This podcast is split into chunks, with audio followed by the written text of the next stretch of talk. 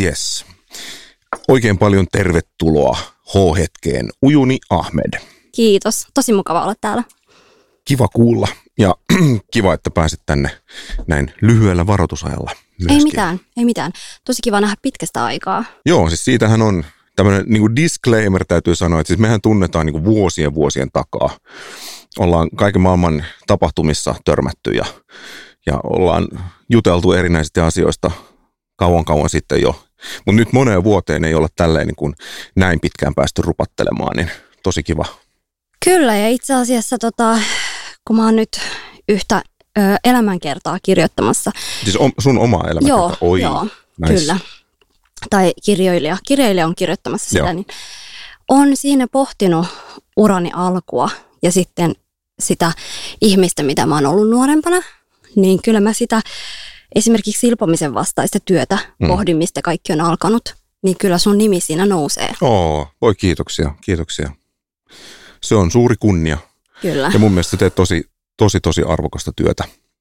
kiitos. Näin. Mutta ota mikkiä lähemmäs. Vielä lähemmäs. Joo, se saa tosiaan olla siinä ihan, ihan niin kuin naamarilla. Joo, Yes. että tosiaan kun mietin silloin nuorena tyttönä, pohdin sitä, että voiko tästä puhua, Mm. ja puhuinkin silloin aikoinaan, niin olit yksi niistä ainoista henkilöistä, joka sitä piti hyvänä asiana. Niin, no ki- kiitos. Mun mielestä asioista pitää nimenomaan puhua, että, että jos asiat, jos asiat pitää sisällä, varsinkin jos ne on semmoisia ikäviä myrkyllisiä asioita, niin sitten se, se vaan niinku, se myrkyttää sut sisältä ja sitten se voi niinku ryöpsähtää silleen ja se ei ole taas niinku kivaa kellekään. Ei, ei, ja sitten jos mä ajattelenkin, että että että tommosissa asioissa sitä rupeaa pohtii tai olen pohtinut jossain vaiheessa, että, että voiko puhua tästä, että onko oikein puhua väkivaltaa vastaan, niin kyllä se kertoo aika paljon siitä hetkestä, milloin mä elin, kun oli niin vaikeaa puhua niistä tai koin vääräksi puhua siitä. Niin just. Pitkältä on tultu. Niin, sä oot tullut aika pitkältä. Kuinka monta kilometriä Mogadissusta on Helsinkiin? Oletko ikinä En mitannut? ole, en oo. Kuinka monta en tuntia lentokoneella? Um, olisiko tästä joku yli viisi tuntia, eka, tai silloin 2019 kun lensin, niin Turkin kautta. Joo.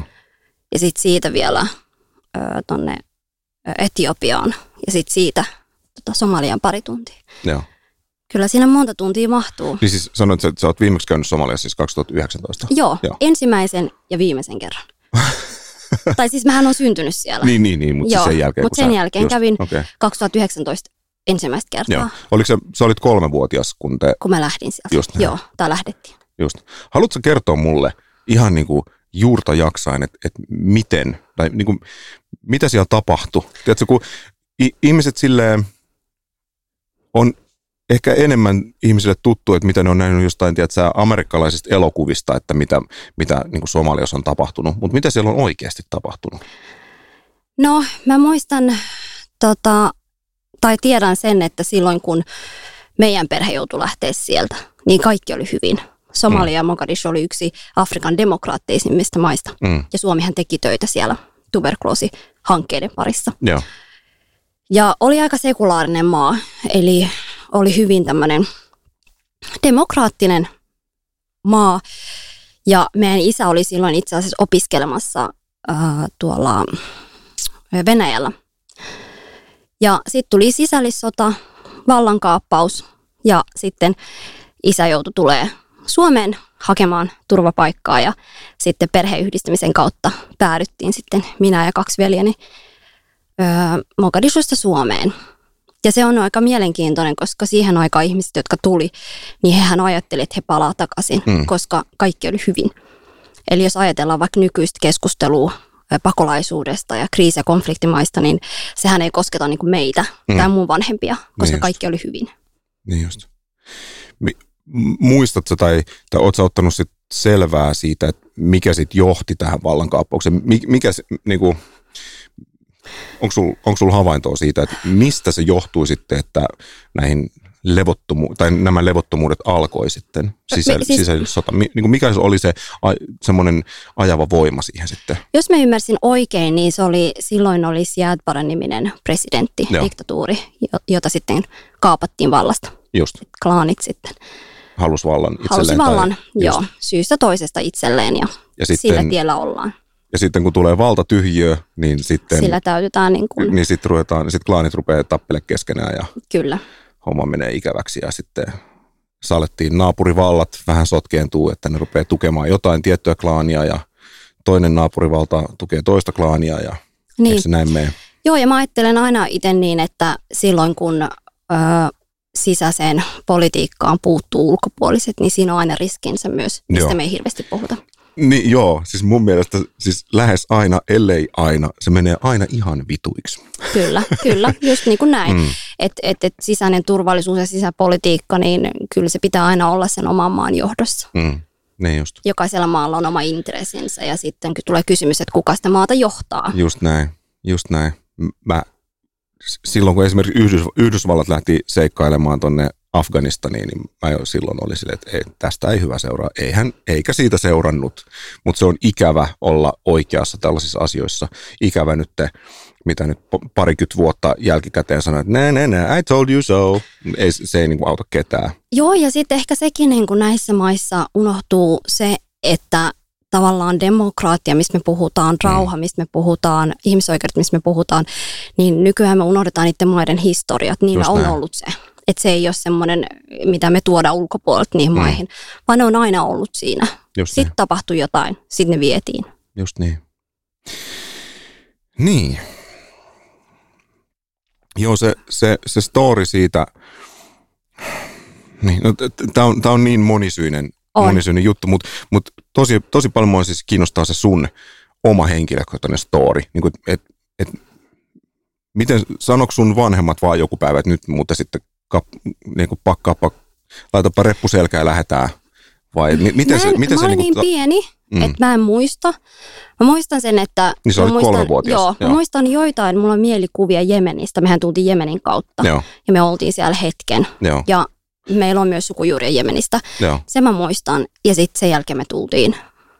Et sille mä en muista, mutta mä muistan sen, että ainakin kotona meillä on ollut tosi semmoinen tiukka kasvatus meidän Mm. omasta historiasta ja juurista, Joo, mitä meidän vanhemmat on painottanut tosi paljon, että millaista siellä on ollut ja, ja miten kaikki on ollut hyvin ja pitänyt huolta siitä, että me opitaan sitä kieltä. Että et, et silleen mä en itse ikinä kokenut, että olen juureton tai että olen suomalainen, joo. vaan siitä on pidetty huolta. Ja se Niin, oli... et sä, sun identiteetti on siis, että sä koet, että sä oot somalialainen. Kyllä mä koen, joo. Joo. Kyllä mä koen ja kyllä se, mulla on ollut identiteettikonflikteja aika pitkään Hmm. nuorempana, että kun ei oikein tiennyt, mihin identifioi itseään Joo, ja kun on kuitenkin asvanut koko ikänsä täällä. Mutta kun mä lähdin 2019 käymään siellä Somaliassa, niin se oli jotenkin tosi jännä, koska siitä heti kun mä menin sinne, niin mulla tuli semmoinen olo, että mä oon kotona. okei. Ja se ehkä muutti mun ajatuskuvaa ja, ja koko mun maailmaa, koska silloin mä tajusin, mistä ongelmat täällä Suomessa mun kohdalla johtunut. Mm. Mm. Ne on johtunut siitä, että kun mä en ole tiennyt, millaista on olla kotona, Joo, niin nyt kun mä tiedän, mä tiedän, että mä en ole kotona. joo. Okei. Okay. Ja sulla on semmoinen fiilis, että sä et ole kotona. Mulla on semmoinen olo, että mä en ole kotona, että mä oon vieras Just. täällä. Okei. Okay. Että, että asun mm. täällä ja, ja ihmisethän matkustelee ja on, on kansainvälisyyttä. Niin. Mutta kyllä mä koen, että se koti on siellä. Ja va, vaikka sä oot siis, ku, kuinka monta vuotta sä oot siis asunut Suomessa? 30 vuotta. Kol, sä oot Joo, 30, apua. 30 vuotta asunut sun elämästä. Joo. Täällä. Joo. Siis, ja, ja silti sulla on semmoinen fiilis, että sä oot vieras. Joo. Ja sitten mä mietin sitä, että, Voi että. että. mistä meillä tulee se, että me ollaan kotona. Mm. Eihän se paikkaa voi olla sidottu, Niin. vaan siihen liittyy monia muita. Et kun mä olin siellä Somaliassa, niin, niin se, että että, että mä puhuin valtaväestön kieltä ja, ja, ja mä näytin samanlaiselta kuin muut. Ja Mm. sitten se, että, että mä pystyin samaistumaan niin monen asiaan siellä. Niin ja ehkä sekin, että, että vaikka se on yksi maailman vaarallisimmista maista tällä hetkellä luokiteltu, niin kyllä mulla oli aika turvallinen olla siinä. Mm. Okei. Okay. Niin minkälainen, sil- silloin 2019, niin minkälainen tilanne siellä siis oli silloin? Ja onko se jotenkin muuttunut siitä, onko se mennyt huonompaa, parempaa? No ei se, olihan tässä jotain hankaluuksia, kun on ollut presidentinvaalit, mitkä on Mm. venynyt, että poliittisesti siinä on ö, pieni jännite koko ajan ollut. Mutta se yllätti mua se, koska siis mun vanhemmathan käy Somaliassa vuosittain, on Joo. aina käynyt. Joo. ö, mun sisarukset käy siellä. Sitten mä oon aina ollut silleen, että mä en halua käydä siellä, koska mut tapetaan, jos mä menen sinne ja, mm. ja siellä on vaan kurjuutta ja kaikkea. Sitten kun mä menin sinne, mä kävin siis Somalimaassa, sitten mä olin keski työkeikalla ja sitten mä kävin Mogadishussa, oli sitten kuukauden. Joo. Niin se oli erilaista, mikä kuva meille annetaan täällä. Mm. Siellä on tosi paljon diasporan väki, esimerkiksi meidän rakentelee hotelleja ja kahviloita no. ja siellä on vegaanen aamupalaravintola ja, okay. ja siis se oli hyvin erilainen, hyvin erilainen, mm. mitä mä oon ajatellut sen olevan. Eli sellaisia, sellaisia ihmisiä, jotka on joutunut lähteä ja jopa sellaisia, jotka on syntynyt toisissa maissa, niin on palannut, palannut. rakentamaan mikä on aina hemmetin hyvä asia. Siis on niin? todella hyvä asia, Kyllä. että jengi on lähtenyt sinne palaamaan. Toki siihen liittyy myös haasteita, että koko se hallitus ja käytännössä niin kuin se poliittinen kenttä on mm. rakentunut mm. diasporaväen voimin, mikä mm. aina herättää tietynlaisia kysymyksiä, mm. että miten sitten paikalliset pystyy vaikuttamaan siihen. Ja sitten kun meillä on aina toinen passi, me pystytään aina lähteä pois, toisille mm. sitä mahdollisuutta. Ja sitten aina siihen, kun on kaksoiskansalaisia, esimerkiksi presidenttinä tai, tai ministereinä, niin siihen liittyy aina se toiseen maan. Ja tämä on ehkä niin. semmoinen asia, mikä mu- muussa niin kuin herättää paljon kysymyksiä, kun no. diasporaväki menee sinne, että, koska eihän me Suomessakaan voi olla ilmeisesti niin kuin Venäjän kaksoskansalainen presidenttinä. Ymmär, ymmärtääkseni, ei, ei voi. Ymmärtääkseni ei voi olla.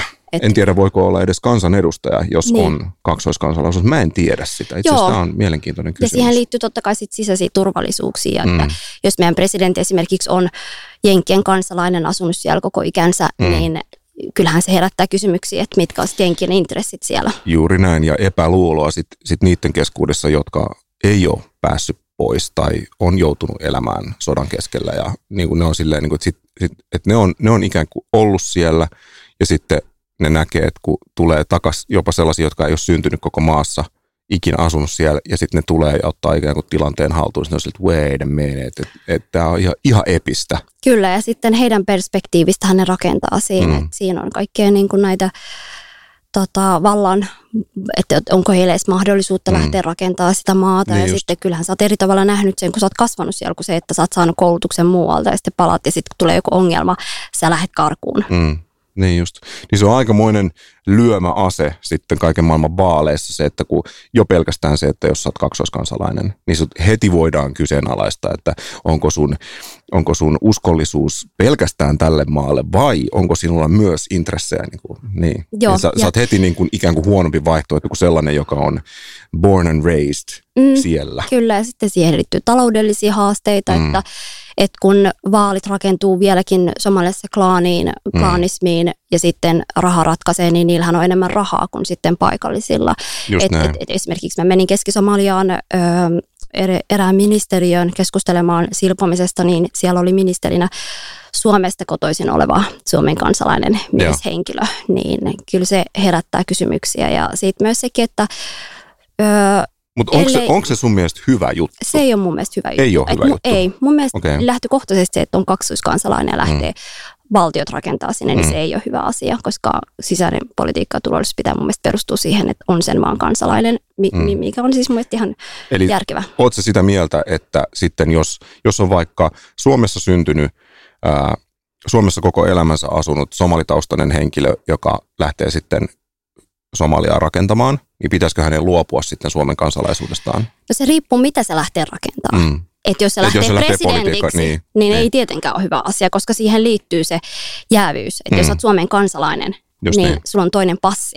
Just niin. Ja onko se sitten turvallista sille maalle? Niin se on eri asia, että jos sä lähdet tekemään vaikka bisnestä tai, Joo, se on tai eri juttu. Niin Joo. rakennuttamaan vaikka jotain Kyllä. lomakohdetta tai jotain tällaista näin, tai hyvä. kauppaa tai Joo. tämmöistä tekemään, niin sitten sit siitähän on totta kai hyötyä siitä, Todellakin. että sulla on niinku Joo. Kaksi eri passia, mutta sitten, että jos sä lähdet politiikkaan, niin sitten sä oot sitä mieltä, että se pitäisi olla. Että siinä, siinä vaiheessa, kun sä lähdet edes puoluepolitiikkaan saatika ministeriksi, niin siinä vaiheessa pitäisi olla silleen, että sä luovut mistä tahansa ulkomaan niin kuin muun maan Kyllä, siis mun mielestä Somalian kaltaisessa maassa, kun lähdetään mm. valtiota ja hallitusta rakentaa, niin kyllä se pitää rakentua sen maan mm. ö, kansalaisiin. Niin just.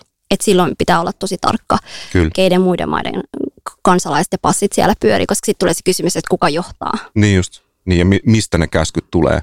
Ja, ja poliittiseen kriisiin ri, riittää jo se, että vaikka ei olisi mikään tämmöinen nukkeministeri, jota ohjaillaan ulkomailta, niin pelkkä se epäilys, että, että sua epäillään siitä, että sä saat ohjeet ulkomailta tai, tai joltain järjestöltä tai tälleen näin, niin pelkkä se epäilys riittää, riittää. siihen, että sitten se sun duuni ei todennäköisesti tule onnistumaan niin hyvin. Juuri näin, ja sitten se, että, että kyllähän meidän pitää saada niiden ihmisten näkemystä ja osaaminen mm. niin kuin sillä rakennettu, niillä paikallisilla niin. osaamiselle, mitä on ihan hirveästi. Mutta sitten jos tämä meidän tapa, miten me tehdään, estää sitä, niin mm. ihan niin just. ei ole ehkä ihan hyvä. Minkälainen olisi sun semmoinen, jos, jos sä mietit, että minkälaisiksi, tai mikä olisi sun niinku unelma Somalia? Että et minkälainen se olisi, minkälaisia sääntöjä siellä olisi, ää, mihin, mitä mä selittäisin, esimerkiksi vaikka sukupuolten välinen tasa-arvo tai hunnun käyttö tai mitä, onko siellä niin kuin minkälainen tilanne? Tota, itse asiassa mun on pakko sanoa vielä sen verran, että diasporaväki, joka on lähtenyt Somaliaan tekemään poliittista työtä, niin ellei kaikki, niin lähes kaikki on ollut miehiä. Joo. Eli se, et lähes se, kaikki niin, on ollut miehiä. Niin, niin, joo. Niin. Se on uh, aika huono juttu. Joo. Mm. Ja tota, sä kysyt, että minkä olisi mun ihanne Somalia, mm. niin kyllä se aika lähelle menee semmoista ihmisarvoa ja ihmisoikeuksia kunnioittavaa ja tosi ö, semmoinen sukupuolten välinen tasa-arvoa mm. kunnioittava. Mm. Ja koska mä en tiedä, mihin se nyky-Somalian politiikka tai Somalian tilanne perustuu, niin mun on hyvin vaikea sanoa, että onko se edes islamistinen mm. vai onko se sitten tämmöinen islamin jotenkin tämmöistä niin kuin vallan tai poliittisen islamin vallankäyttö mm. siellä nyt olemassa. Niin ja siis kyllä esimerkiksi jos mä vaikka vertaan, että Somalissahan on tosi paljon hyviä asioita. Et esimerkiksi jos mä vaikka vertaan, vertaan mun silpomisen vastaistyötä täällä mm. Suomessa, niin onhan se Somalissa helpompaa. Että ihmisten on helpompi sitä käydä sitä keskustelua, tai olen kokenut sen helpommaksi. Okay. Et mä ajattelen, että johtuuko se siitä, että siellä ei tarvi olla tai siellä ei pelätä sitä ulkopuolisen yhteiskunnan niin kuin, muuttamista, omaa kulttuuria tai uskontoaan. Mm. Mutta täällä mä koen, että täällä on öö, eri somalian kulttuuri. Ja musta tuntuu, että se on jotenkin jämähtänyt johonkin mm. 90-luvun alku, että se ei oikein niin kuin, kehity hirveästi samalla mm. tavalla kuin esimerkiksi Somaliassa kehitytään. Niin just. Et mä en tiedä, mikä kulttuuri sitten täällä on, koska kun mä menin sinne Somaliaan, niin mulla tuli sellainen olo, että okei, tässä on niin paljon hyvää ja ihanaa asiaa, ja mm. näitä mä haluan edistää, ja näiden kanssa mä haluan tehdä töitä. Mm. Ja täällä se on ollut ehkä semmoinen ahistava. Tämä on tosi mielenkiintoinen pointti. Mä en ole koskaan tullut ajatelleeksi tätä, mutta nyt kun sä tämän sanoit, niin tämähän meikkaa senssiä, eli make sense. Ää, jos, jos sä mietit, että, että on vaikka tälleen toiseen maahan syntynyt tämmöinen yhteisö, ja. niin todennäköisesti siellä sitten varmaan korostuu tällaiset niin kuin konservatiivisemmat mielipiteet ja se, ja se, se, se semmoinen fiilis, että et, et me ei, ei haluta menettää omaa identiteettiä – varsinkin jos siitä yhteiskunnasta tulee yhtään sellaista niin kuin messagia ja painetta näille ihmisille, että ette te oikeasti kuulu tänne. Just tämä. Niin sit, sit varsinkin niin kuin vastareaktiona reaktiona tulee sellaista, niin no, no ei me haluttukaan, meillä on tämä oma, että et, ei sit. Tää ja on... ja, ja sitten se, se antaa valtaan nimenomaan niille kaikkein hartaimmille uskonnon puhujille ja, ja just niin kuin, että et, että ne, ne tyypit, jotka sille kynsin ja hampain pitää kiinni vanhoista, jopa todella, todella vanhentuneista tavoista ja kulttuurillisista oikeasti sivuseikoista, niin ne, ne saa vaan niin enemmän valtaa tällaisessa tilanteessa. Tässä on, tästä on just nimenomaan kysymys mm. diaspora niin kuin väen niin suhteen. Että mulla tulee mieleen ähm, mun mummi, joka tuli käymään silloin, kun me oltiin yläasteella äh, meillä kotona. Ja mä muistan, äh, hänellä oli tosi kova pala huivin käyttö. Mm. Ja muista hän oli, että miksi pitää käyttää huivia täällä. Että miksi nämä ihmiset niin kuin, laittaa huivia. Mm. Ja se laittoi sun, sun mulle, mummo. mun mummo, joo. joo, mun äidin äiti. Ja se Just laittoi semmoisen särön siihen kuvaan, mikä mulla on rakennettu Suomessa, että somalinaisen ja musliminaisen pitää käyttää huivi mm. tai että on pakko käyttää, mm. koska hän sanoi, että hänen aikanaan Somaliassa ei käytetty huivi. Niin just. Ja et se on tullut. oli. Että se on niinku tullut sen mm. jälkeen. Ja nyt kun mä katon ja mietin, ja silloin kun mä kävin just Somaliassa, kun mä rupesin pohtimaan somalikulttuuria, niin se on hyvin kaukana siitä, mitä diaspora väestössä harjoitetaan. Niin just. Se on hyvin kaukana, että mä en niin kuin tunnista, mistä se on tullut. Niin. Se on ne, ne kaikkein radikaaleimmat tyypit on saanut sit jalansijaa ja äänensä kuuluviin parhaiten sit tämmöisissä yhteisöissä, jotka erinäisistä syistä just, just niin kuin, se, se on aina, aina niin kuin, kun tulee reaktio, niin tulee vastareaktio. Et, Joo, ja sitten viimeiset pari vuotta mä luulen, että se on niinku pahentunut. Mm. Että et, et, et yhteisöt Suomessakin ö, kääntyy enemmän sisäänpäin mm, ja luodaan omat semmoiset selviytymiskeinot. niin. Et esimerkiksi kun me ajettiin tätä erillislakia silpomisen vastaista, niin tuli hirveästi niin kuin kaikkien loka eri yhteisöistä ja se, se oli jotenkin käsittämätöntä, koska oli vaan, että no niin, eihän tämä ikinä ole ollut laillinen Suomessa, että mikä tässä Mm. on nyt ongelma. Niin. Niin sehän kato, kun se laki on suunnattu suoraan niille, jotka sitä harjoittaa, niin sitten se oli, että ei. Että nyt meidän Niin. yhteisöön tulee särö. niin just. Eli Ja pahinta on se, että et, et, et suomalainen yhteiskunta tiedostamattaan saattaa ylläpitää ja vahvistaa näitä rakenteita. mm, ju, no, ju, juuri näin. Ja tämä on juuri se näin. ongelma. Ja se on semmoinen noidan kehä, joka vaan pahenee. Kyllä. Että mi, mitä enemmän yhteiskunta hylkii jotain tiettyä ryhmää, niin sitä enemmän se ryhmä kääntyy sisäänpäin ja on silleen, että no ei sitten, ei me leikitä teidän kaa. Joo, just Ja se, sitten tulee semmoiset niinku rinnakkaisyhteiskunnat ja, ja niin. kyllä, ellei on, meillä ole jo. No Et on, kun mä, on. kun mä mietin se on sitä, niin kuin, joo, ja sitten kun mä mietin sitä, että silloin ekan kerran, kun mä puhuin silpomi, silpomisesta ja oli Mm. se hirveä pa- palaute ja, ja se keskustelu jäi siihen, kymmenen vuotta myöhemmin sitten aloitin sen taas saman, niin kyllä mua niin kuin jotenkin harmi, harmitti se, että mä jäin taas sen keskustelun kanssa yksin, Mm. että ihmiset, joiden, joiden parissa mä tein töitä ö, feministisessä piirissä, naisten oikeuksien piirissä, niin mä jäin yksin sen kanssa, että Mm. ei voitu sanoa, että hei, tämä on semmoinen aihe, että että ihan sama kuka sitä harjoittaa, niin tälle on tehtävä jotain. Mm. Vaan se ei mun hartoille, että koska sinä olet sieltä, niin silloin on oikeus puhua. Ja mä oon sille, että mistä lähtien ihmisoikeudet on ollut vain tiettyjen ihmisten harteilla. Niin just. Mi- mistä sä veikkaat, että se johtuu sitten, sitten tämä ikävä ilmiö, että, että sä et ole saanut jeesiä No mä luulen, että riittävästi? no voihan se olla, että, että, että Britanniassa puhutaan valkoisesta feminismistä. Mutta mä luulen, että ihmiset jotenkin ehkä omia pelkojaan, pelkojen takia, omien tunteiden takia jotenkin menee haavoittuvaiseksi tai ehkä pelkää sitä, että en, en, en mä tiedä.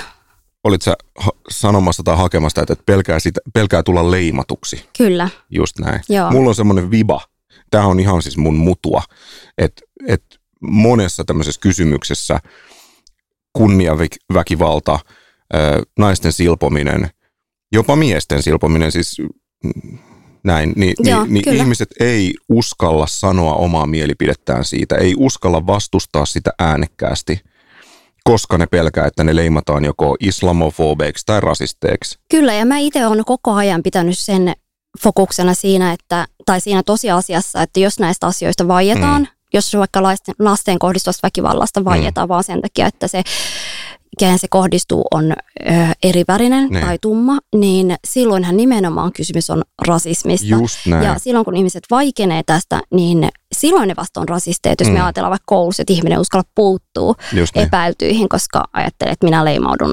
rasistiseksi, niin Mm. Mä Niin en tiedä, mikä muu sun, rasismia. niin, mikä Niin. sun toimintaa estää, kun vaan se rasismi. Niin, niin just. Joo, se on, se on kumma juttu, että, että joillekin se, se leimautuminen on pahempi kuin se itse ajatus. Kyllä. Tai siis silleen, no joo.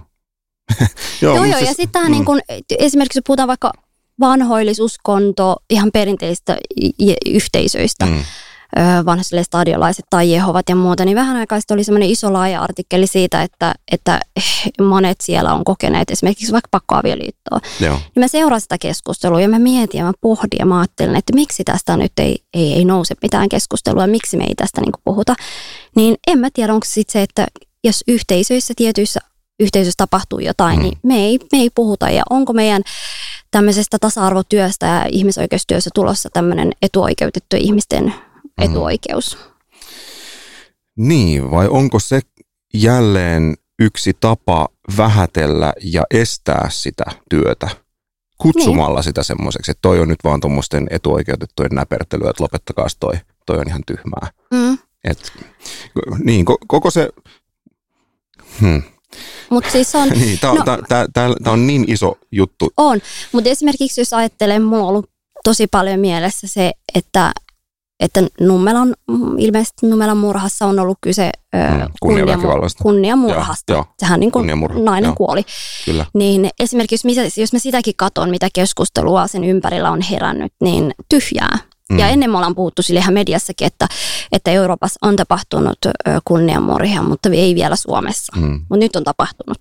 Niin missä ja, meidän keskustelu on? Niin, e, ja oliko se niin, että tämä ei edes ole ensimmäinen, että niitä on ollut, mutta niistä ei ole saanut puhua. Semmoinen, mä, mä en muista kuka, mutta itsekin maahanmuuttajataustainen tai ainakin äh, islam-taustainen henkilö on esimerkiksi Twitterissä kovaan ääneen äh, joskus vuosia takaperin. Muistaakseni just ollut niin kuin oikein iloitsi, että, että jee, vihdoin äh, Suomen mediassa saa puhua kunniaväkivallasta, että, että se on, että, että hän oli itse kokenut sellaista ja, ja oli itse täysin sitä mieltä, että se on, se on niin kuin tarkoituksellisesti vaiettu aihe ollut ainakin johonkin, johonkin vuoteen asti Suomen mediassa silleen, että kukaan, mikään iso lehti tai mediatalo ei ole uskaltanut puuttua siihen aiheeseen. Että se on niin täysin, ja, ja sitten että kaikki ihmiset, jotka on siitä puhunut, jopa itse maahanmuuttajataustaiset tai toisen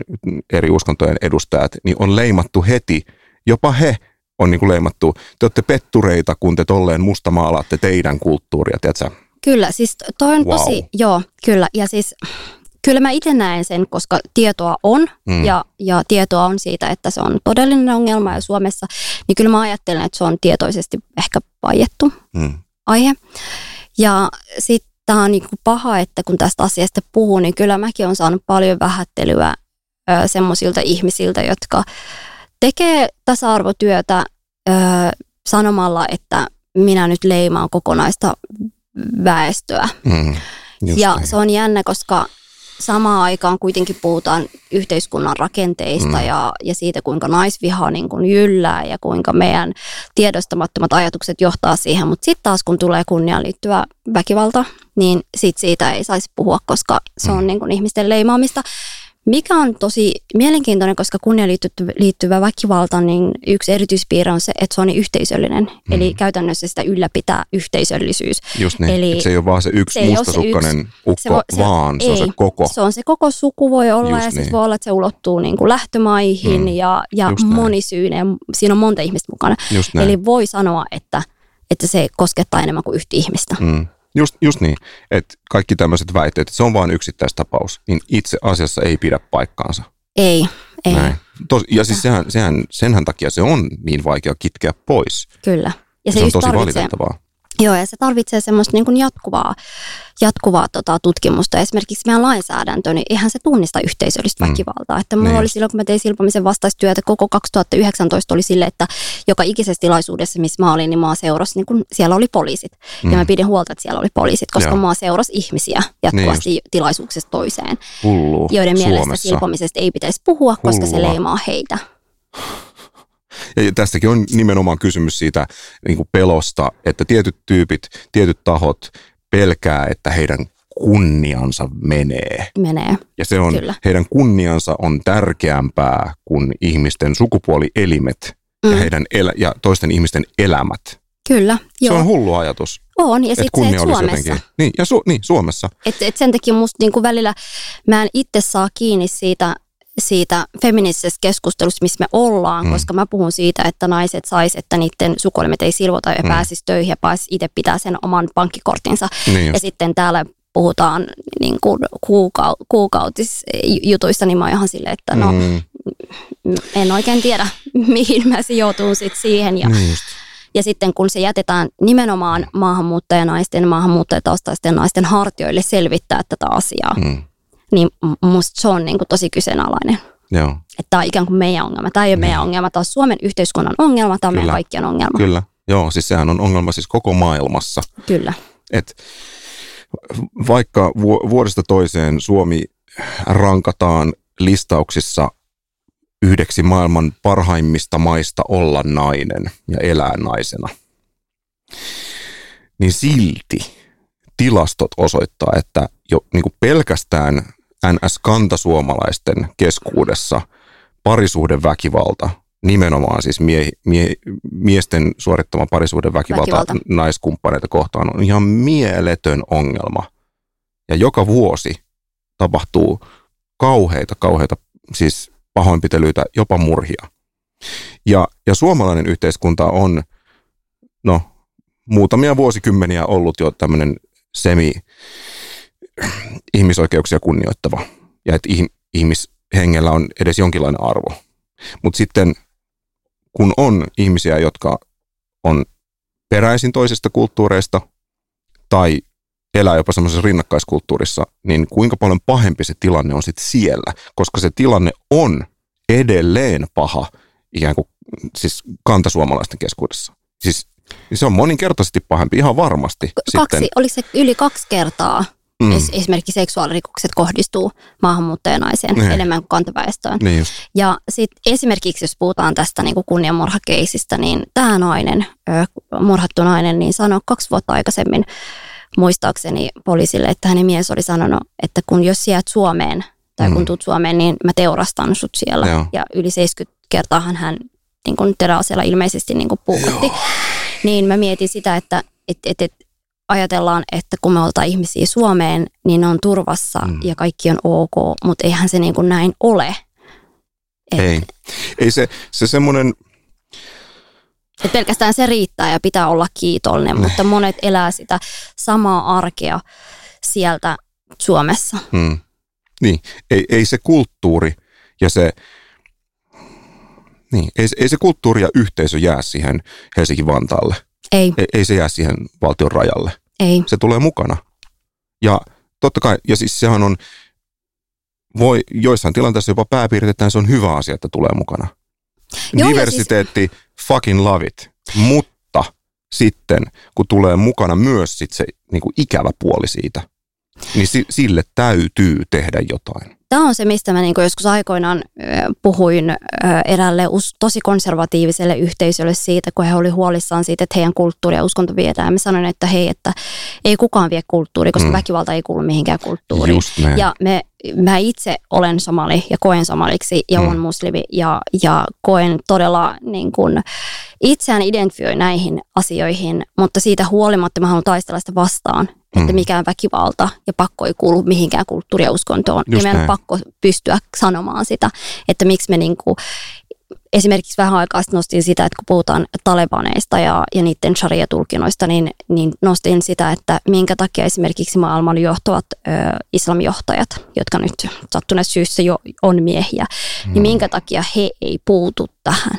Ne. Minkä takia he ei puutu tähän, minkä, minkä takia he ei ota kantaa näihin asioihin. Et mun mielestä uskontoja saa harjoittaa ja saa uskoa ja, ja kulttuureissa on monia asioita. Samalla kulttuurissa on se yhteisöllisyys, mistä mä tykkään tosi paljon, mikä pitäisi olla suomalaiskin kulttuurissa mm. enemmän, mutta meidän on pakko pohtia asiat, jotka on haitallisia yksilölle. Just näin. Ja vaarallisia. Just näin. Ja just se koko ajatus, niin kuin, niin kuin sanoitkin, niin se, että pelätään käydä sitä keskustelua, pelätään sanoa oma mielipide, niin leimautumisen pelossa, niin siis sehän on sit sitä, sitä itteensä. Se, se on niin kuin rasistista ajattelua. On, mm. on.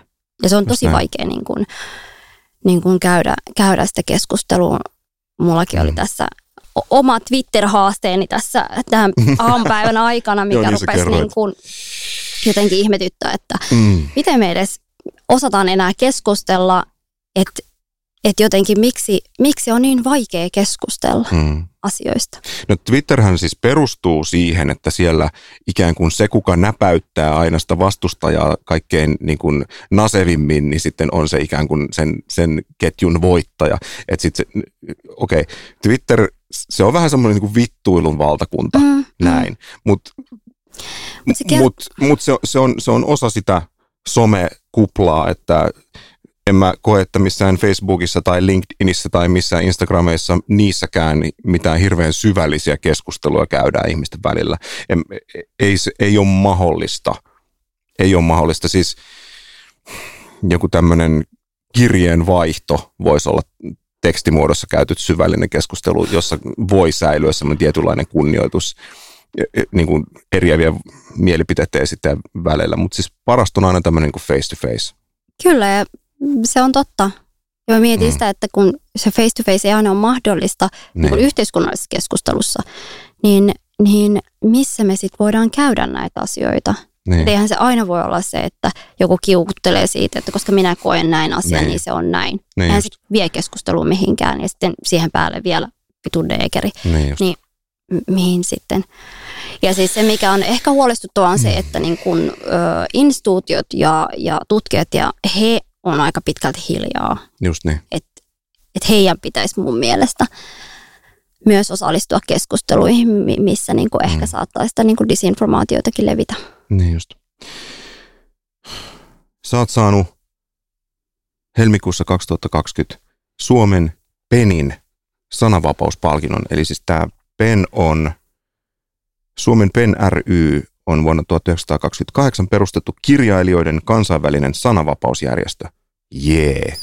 Joo. Onneksi olkoon näin jälkikäteen. Siis tämä on, tää on, tää on tosi tärkeä homma. Sananvapaus. Kyllä. Iso peukku. Joo, kiitos. Se oli tosi jännä. Se tuli mulle semmoiseen aikaan, kun mä oon itse semmoinen tosi ö, kohtalo, ko, uskon tosi kohtalo ja että, että kaikki okay. on tarkoituksensa ja että, että jotain tapahtuu aina jostain syystä, vaikka en itse aina tiedä sitä syytä, niin luotan, että, että siinä on joku syy. Asiat järjestyy. Joo, hmm. niin se tuli semmoiseen aikaan, jolloin tota, mulla oli yksi ra- raskas työ työkeissi just liittyen itse asiassa sananvapauteen ja, ja mulla on aina sille, että jos mulla on joku paha olo jostain asiasta, niin mä en pysty tekemään sitä, mm. että mä voin tosi huonosti ja sitten kun tuli toi, niin sitten mä olin silleen, että okei, tämä oli sen arvoista, tämä tää taisteleminen tämän asian suhteen. Mm.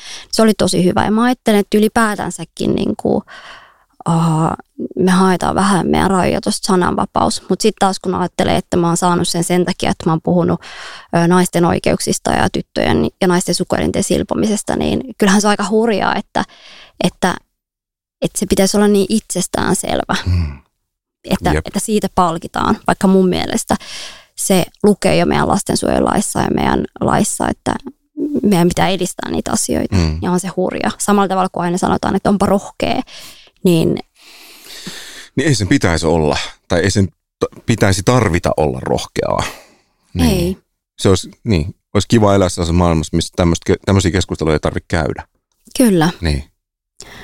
Joo.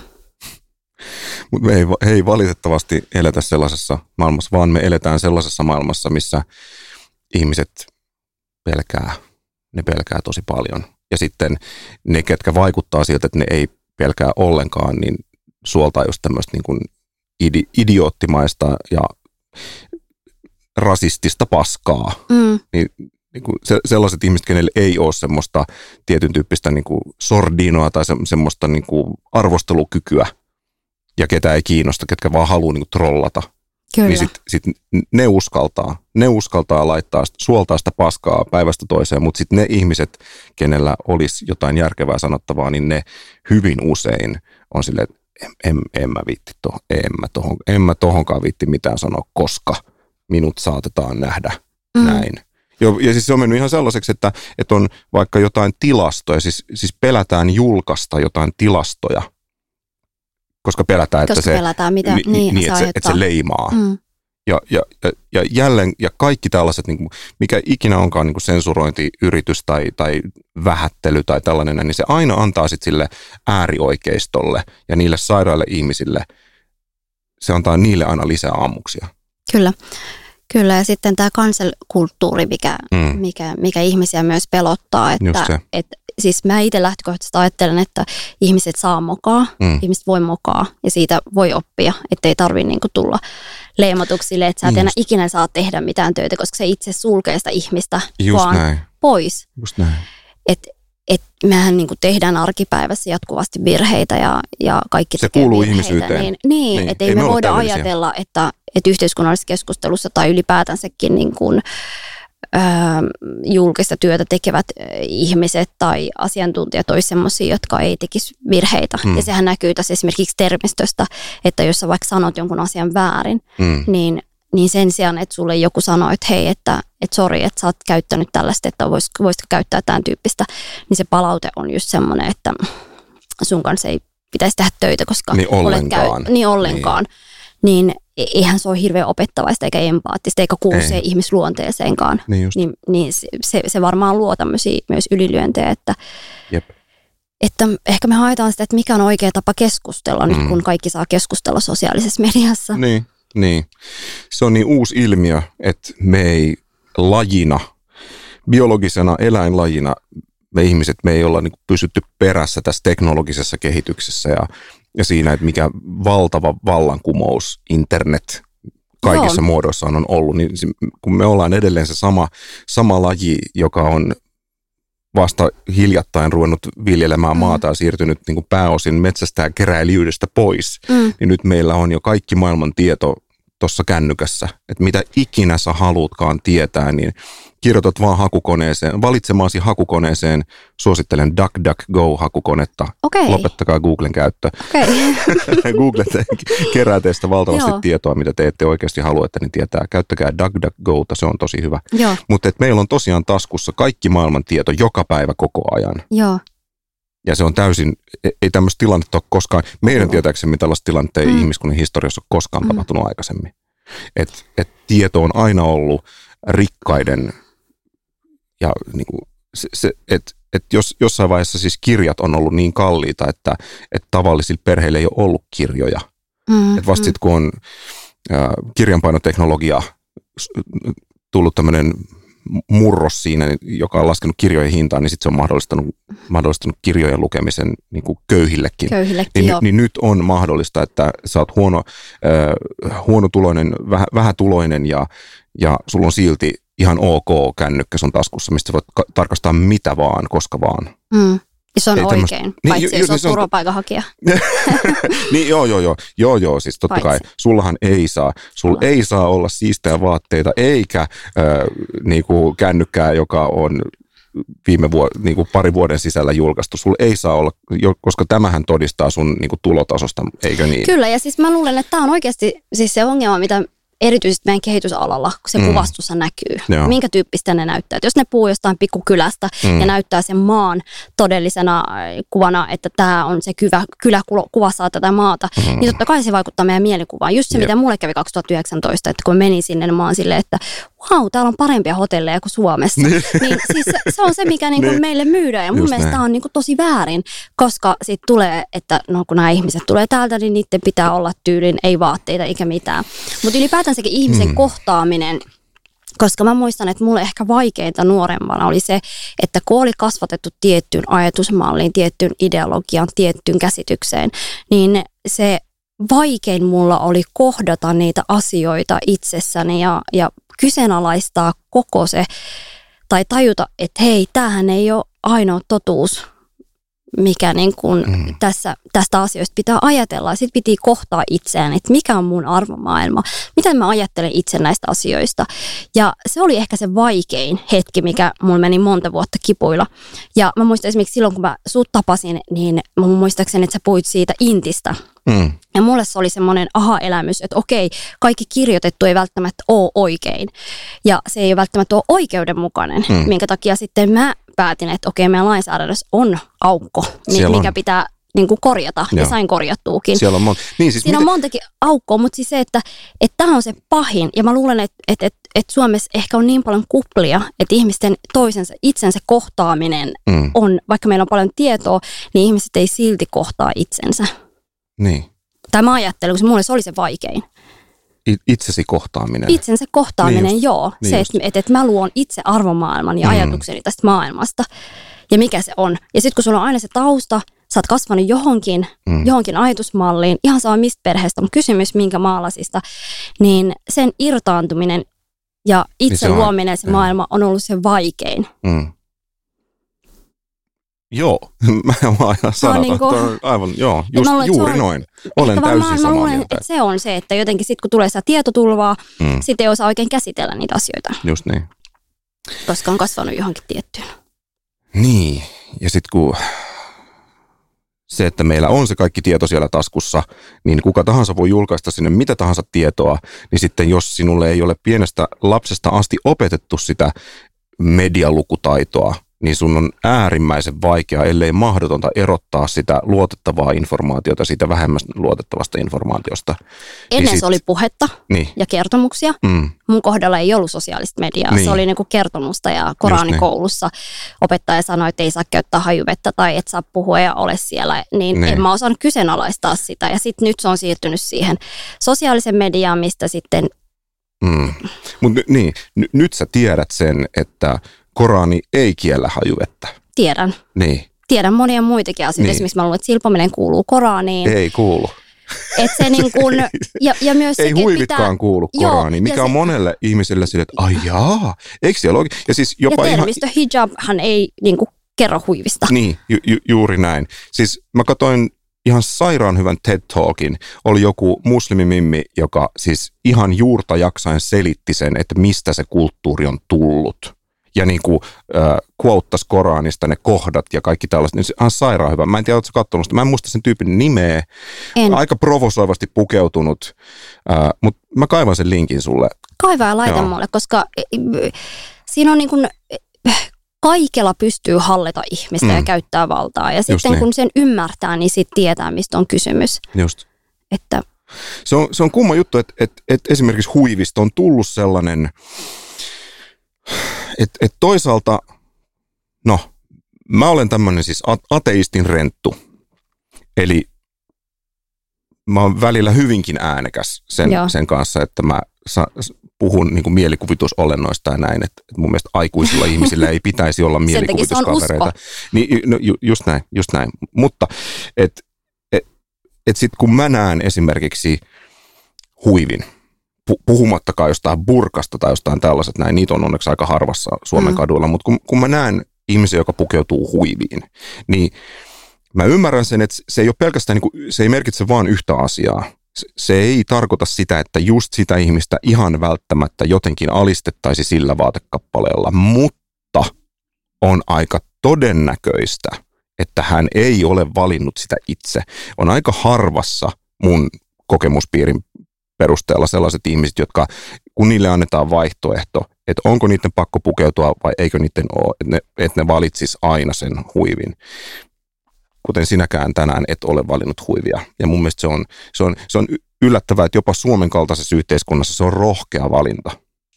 Joo, siis huivi on, äh, mä muistan itse nuorempana tota, sitä huivi Huivia, kyllä se aika paljon liittyy siihen, että miten, minkälainen nainen olen ja mitä siihen kaikkeen kuuluu, se kunniallisuus ja, mm. ja, ja tota, sivellisyys ja kaikkea muuta. Näennäinen sen, kunniallisuus tai sivellisyys, joo, koska eihän se huivi, joo, te, sit, se ei muuta sun ajatuksia joo, tai, tai tekoja. Tämä on niin kuin mun kokemus ja mä muistan, että kun mä oon käynyt siellä koranikoulussa, niin ei ikinä selitetty sitä esimerkiksi hengellistä ö, uskomista, vaan enemmän mm. se oli ulkoiseen tekijöihin sidottu, että pitää käyttää sitä huivia, mutta kukaan ei selittänyt esimerkiksi, miksi piti mm. käyttää sitä huivia. Ja niin mä just. näen, että tiedon pimittäminen, pimittäminen on myös vallankäyttöä. Just näin. Ja kun mä ensimmäisenä ensimmäisen kerran niin kun, ö, otin sen pois, niin mä muistan sen syyllisyyden tunne, mikä mulla oli, että koko maailma romahtaa. Joo. Että mä teen jotain tosi pahaa ja, ja mua ahisti. Ja sitten mä muistan, mä olin metrossa, mä katsoin mun ympärille, että ei siellä mitään pahaa tapahtunut.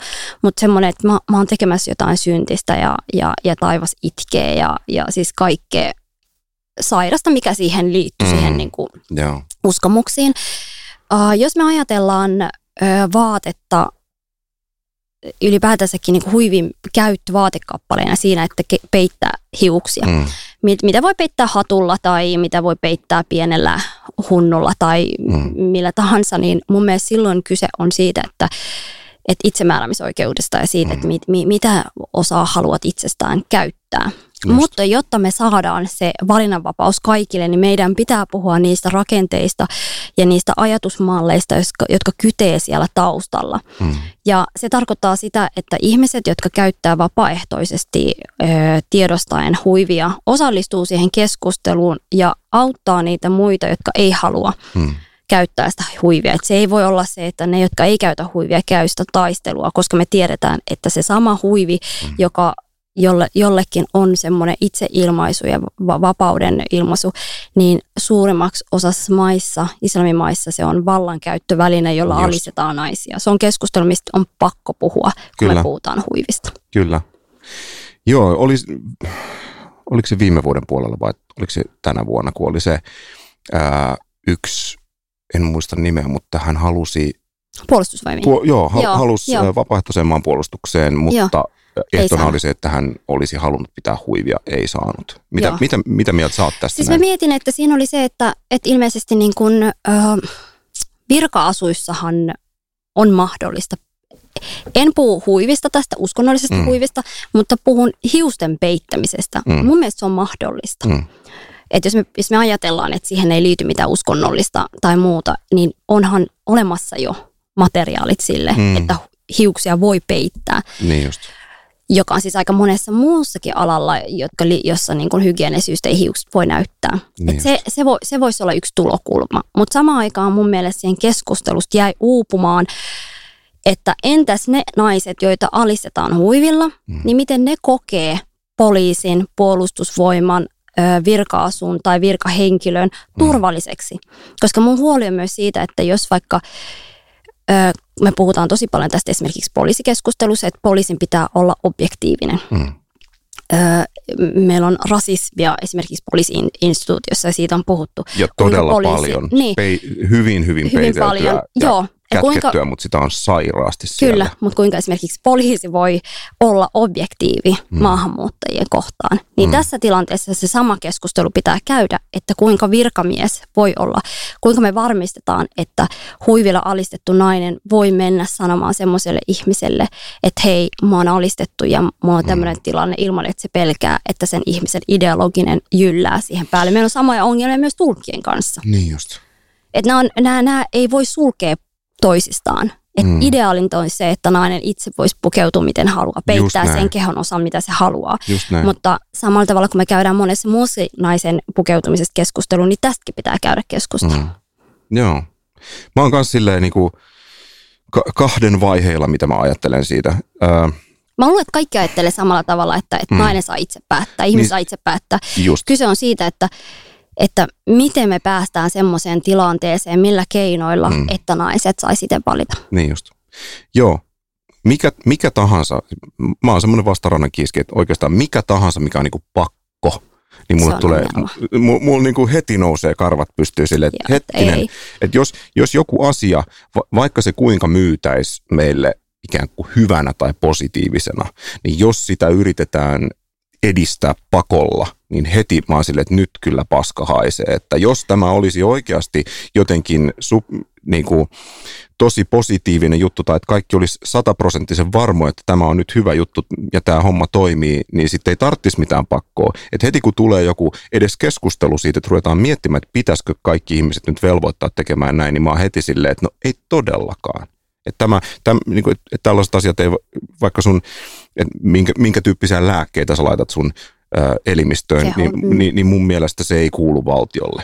Mm. Se, se, se on sun oma yksityisasia, se kuuluu sulle ja sun lääkärille ja that's it. Se ei kuulu yhteiskunnalle, se ei kuulu valtiovallalle, joka pitäisi määrätä. Oli, ky- oli kysymys sitten vaikka nautintoaineesta tai rokotteista tai mistä tahansa tällaisesta. Et mun mielestä ihmisten pitää saada itse päättää. Toi oli itse asiassa yksi asia, mistä mä olin äh, huolissaan, kun seuraan totta kai sosiaalista mediaa niin, mm. ja olen siellä, niin semmoinen tai sosiaalisessakin tilanteessa huomaa se, että nykyään kun käy jossain, niin ensimmäinen kysymys on se, että ootko ottanut koronarokotteen. Joo. Ja mä oon silleen, että, että mistä lähtien me ollaan niin kuin kyselty ihan illan istujaisissa tai, tai normaalissa Mm. keskusteluissa tai sosiaalisessa mediassa on pitänyt jakaa. Mm. Okei, mä ymmärrän, jos, jos, jos vaikka viranomaiset joutuu jakaa sellaista tietoa, Mm. ja jossain esimerkiksi Afrikassa joissain maissa saattaa olla se, että siihen liittyy niin paljon disinformaatiota, että sitä pitää. Mutta sitten taas se, että, että siitä on tullut enemmänkin, että sun on pakko, niin mä se, että en mä ole ikinä mitään mun muutakaan terveysasiaa Mm. jakanut, niin miksi mä jakaisin tämänkään asian? Ja Ja, ja ju- miten joku voi kysyä multa sitä? On, onko Ja pitääkö mun tehdä siitä story Niin. tai niin kuin postaus? niin semmoinen, semmoinen hyvä Onneksi signalointipostaus, pakko, mutta- missä sä, sä näytät, että tuossa on toi mun rokotelaastari, että, että Mun mielestä on yksityisasia ja ihminen nyt. yksityisyyden menettäminen Mm. tässä asiassa on vähän niin kuin huolen, huolen aihe. Mutta liittyen siihen pukeutumiseen, niin olihan nyt esimerkiksi tämä keissi Norjan rantapallo- vai käsipallojoukkueen, jossa oli vaadittu niitä pikkuhousuja, jotka oli sentin tarkalleen ohjeistettu. Niin, Niin mun saa mielestä on, pyllyä tarpeeksi. niin mun tai- mielestä tässä on joo. niinku samasta, kysymys samasta Joo. asiasta No taustana. joo, kyllä, kyllä. Se, se, joo. Pohjimmiltaan olet aivan oikeassa. Se, että tämä, no, ö, onko se niin kuin beach volley, eli onko se niin kuin Eli se lentopa, joku niin kuin lento- rantalentopallo Joo. tai joku tämmöinen Joku näin, tämmönen, joo. niin, niin se, että siellä vaaditaan ö, arvokilpailuissa naisia ö, paljastamaan tietty osuus heidän pakaroistaan, että heidät hyväksytään kilpailijoiksi, niin joo, se on väärin. Mm. Mutta onneksi se ei samalla tavalla sitten ikään kuin ole koko yhteiskunnassa niin, että, että jotta sinä saat käydä nyt Prismassa, niin sinun pitää nyt paljastaa tietty prosentti sun pakaroista. Niin onneksi se ei ole täl, tällä lailla näin. Tai peittää. No okei, okay, se, on ihan, se mm. on ihan hyvä, että sä saat peittää, mutta kyllä, kyllä sä saat Prismassa käydä bikineissä, jos sä haluat. Mm, Tiedätkö? mm. Se, se valinnanvapaus, se, Mm. se vapaus. Oli sitten sananvapaus, uskonnonvapaus, valinnanvapaus lääkennällisissä asioissa, mikä tahansa vapaus, niin se on tosi tärkeää. Kyllä. Ja itse niin kun, äh, käytän huivia silloin, kun siltä tuntuu. Mm. Ramadan aikana käytän sitä erityisen paljon. Ja muissa mä ajattelen aina, että onko sellainen olo, että, että haluan käyttää vaikka semmoista housua, joka peittää kaikkia mun jalkoja, vai haluanko käyttää semmoista hattua tai huivia, jotka peittää mun hiukset. Mm. Mulla on myös ö, aika paljon ö, huonoja hiuspäiviä, että, että laitan sitten turbaanin päälle. Mutta kyllä ideologisesta syystä mun vanhemmat käy, mun äiti käyttää ja mun siskot käyttää ja, Mm. ja tiedän, että se on heille valinta, mutta tiedän myöskin, että jos vaikka joku käyttäisi sen, niin hän saa siitä sanomista. Mm. Ja se ongelma on just se, että se sanominen tulee. Mm. Just näin. Et ei, et se ei ole todellinen, vaikka, monet sanoo tai väittää, että käytän tätä vapaaehtoisesti, niin sit oikeasti se ei ole vapaaehtoista, vaan että se paine tulee siitä yhteisöstä. No ainakin Niin siinä pitää voimakas. tosi tarkkaan miettiä, että tai siis varmasti tulee sanomista. Mm, Kyllä mä uskon, niin. että sanomista tulee. Niin Mutta sitten taas ajatellen, että, että nykypäivänä mistä ei tulisi sanomista. Niin, niin, niin No no mä se, mut, muistan, mä olin tota, noita, mä oon siis monta vuotta jo esiintynyt julkisuudessa ilman huivia. mm, Ja, ja silloin kun tätä lakialoitetta luovutettiin, niin mä laitoin hui, huivin ihan niin kuin protesti mielessä sitten. Ja eh, kun olin koronauutisia lukemassa somalienkielisiä koronauutisia, niin heti sen ensimmäisen videon jälkeen, niin, niin tota, kyllä mulle tuli semmoista niin kuin rasistista törkkyä siitä, että minut on nyt alistettu huiviin, niin mä oon silleen, Mm. että eihän tässä voi voittaa, koska sitten samaan aikaan, kun mulla ei ole huivi, niin konservatiiviset yhteisössä olevat henkilöt sanoo, että mua ei saisi kuunnella, koska mulla ei ole huivi. su, niin olin, sinut on että, länsimainen hapatus on aivopessyt sinut. Kyllä, Mädättänyt juuri- sinun joo, aivosi. joo, olet, hylännyt, kyllä. olet hylännyt ainoan oikean uskonnon ja perinteen ja kaikki mahdolliset Kyllä, jutut. Ja olet joo. paha, paha, joo, paha mä aina mietin, että kun, Arg. kun joku on määritellyt näitä arvopohjaisia asioita, niin kyllä mulla on oikeus määritellä sitä. Mm. Ja mä tiedän sen tasan tarkalleen, että esimerkiksi vaikka puhutaan uskonnollisesta huivin käytöstä tai uskonnollisesta naisten asemasta, niin mä mielellään haluaisin keskustella miesjohtajan kanssa tai Mm. jonkun islamijohtajan kanssa, koska mä tiedän, että, että hänellä ei ole mitään semmoista argumenttia, joka kieltäisi niin kuin minua tekemästä näistä asioista, mutta kun he ei halua keskustella mun kanssa, niin mä oon silleen, että ja, ja missä meillä edes on niitä, että eihän meillä ole hirveästi uskon johtajia Suomessa, että Mm. meillä on yhteisön johtajia Niin. ja kulttuuri ohjaa, kulttuuri ja uskonto menee aika paljon sekaisin. Mutta esimerkiksi Somalissa, missä mä tykkäsin tosi paljon, oli se, että mä sain keskustella islamjohtajien kanssa, islam, semmoisia islamoppineiden kanssa. Ja ei ollut mitään, mistä mä olin heidän kanssa eri mieltä hirveästi, mm. eikä he ollut munkaan eri mieltä. Että he, he olivat, todellakin teet tätä työtä ja, Niin. sulla on siihen oikeus. Ja, ja uskonto on mun ja Jumalan välinen asia. Mm.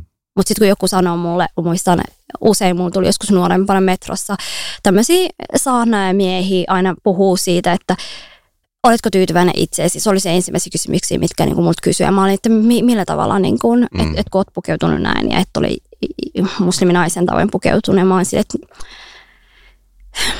niin, Mitä tuohon voi sanoa? En ole. Niin. Ihan. sinun mielestäsi en Niin. ole. Niin, Mutta no- missä no niin. tiedät, että No mikä niin. mun usko on? Niin, totta. Että totta. tähän sä voi ulkopuolelta määritellä, mikä mun uskontaso on.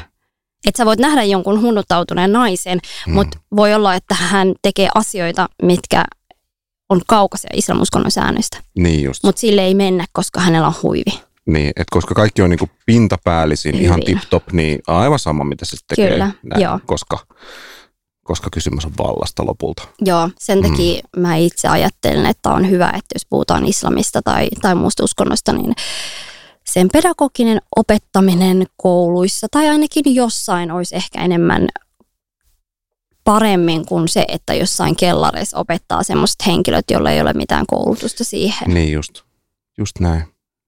Mitä mä itse on siis semmoista sukupolvea, että tai siis, lähdetään purkamaan tätä kautta. Mu- mun äitini on entinen ö, uskonnon lehtori. Joo, tiedän. Ja joo, joo oot tavannut mun äidin, niin, niin tota, sehän on vähän sillä lailla, että se, se sanonta mene, että, että tota, suutarin lapsilla ei ole kenkiä.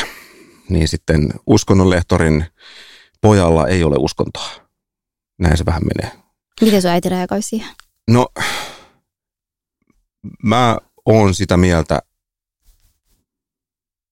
nyt, itse asiassa nyt kun mä rupean miettimään, niin en mä kyllä muista, että se olisi mitenkään ikinä mulle ainakaan suuttunut siitä asiasta. Mm.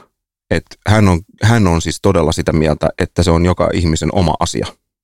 Että hän ei ole missään vaiheessa si- sillä lailla, sitä ei ole, niin kuin, uskonto ei ole tuputettu mulle ikinä mun niin, perheestä.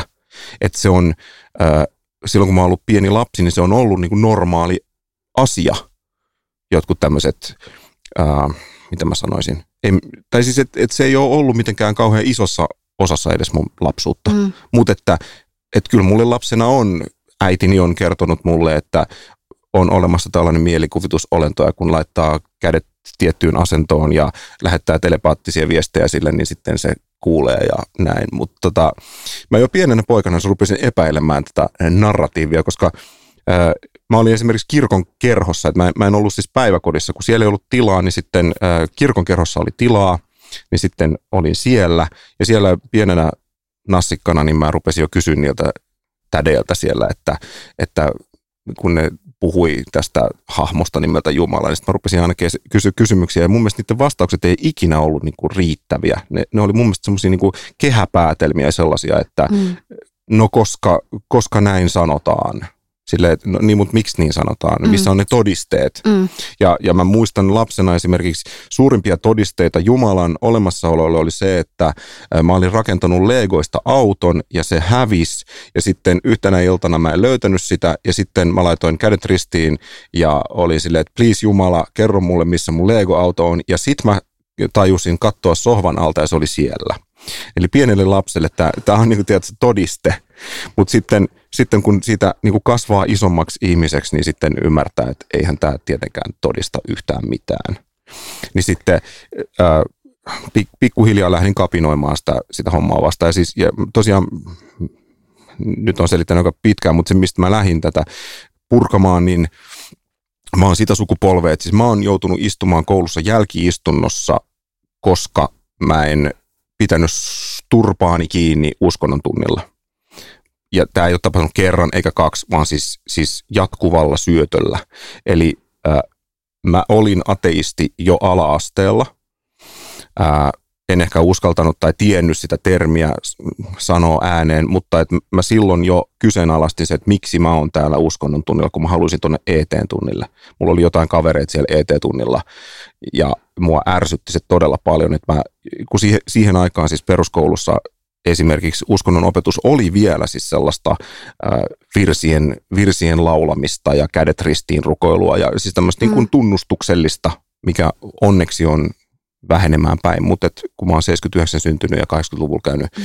koulun, niin, niin alasteen, niin, niin tota, se oli vielä siihen aikaan sellaista. Ja mä kapinoin sitä vastaan, koska mun mielestä se oli väärin. Mun mielestä semmoinen uskonnon pakkosyöttäminen on tosi väärin. Niin nyt päästään siihen, mistä tämä koko homma alkoi. Eli mitä mieltä sä oot siitä, että kun tälläkin hetkellä peruskoulussa uskonnon opetus on silleen, että, että niin kuin kaikissa paikoissa se ei ole niin onneksi, mutta et, et saattaa olla just silleen, että et varsinkin islam, niin ä, islamilaiset lapset, tai siis se, tuntuu musta hassulta sanoa, että joku lapsi on kristitty tai islamilainen tai juutalainen tai hindulainen. Sille, että mm. Uskonnollinen kasvatus. Niin, niin, niin. mutta mut se, se tapahtuu silleen, että mm. et, et sitten tie, tietty, tiettynä aikana ö, nämä, jotka kuuluu tähän kerhoon, niin ne menee keskenään tonne. Ja sitten nämä muut menee tonne. Meillä oli, joo. Mitä mieltä sä oot tälla, tällaisesta niin metodista, että e, e, eikö niin kuin, no, mm. niin, mitä mä mieltä mi- sä oot? Mä mietin, että, että se kasvatus, mikä sulla on ollut, niin mm. tuohon uskontoon liittyen, niin mä luulen, että mulla oli sama Koran koulussa. Mm. Että oli semmoinen, että en ehkä saanut vastauksia, koska en saanut kysyä. Sulla mm. oli jälkiistunto, meillä oli se väkivallan uhka. Joo.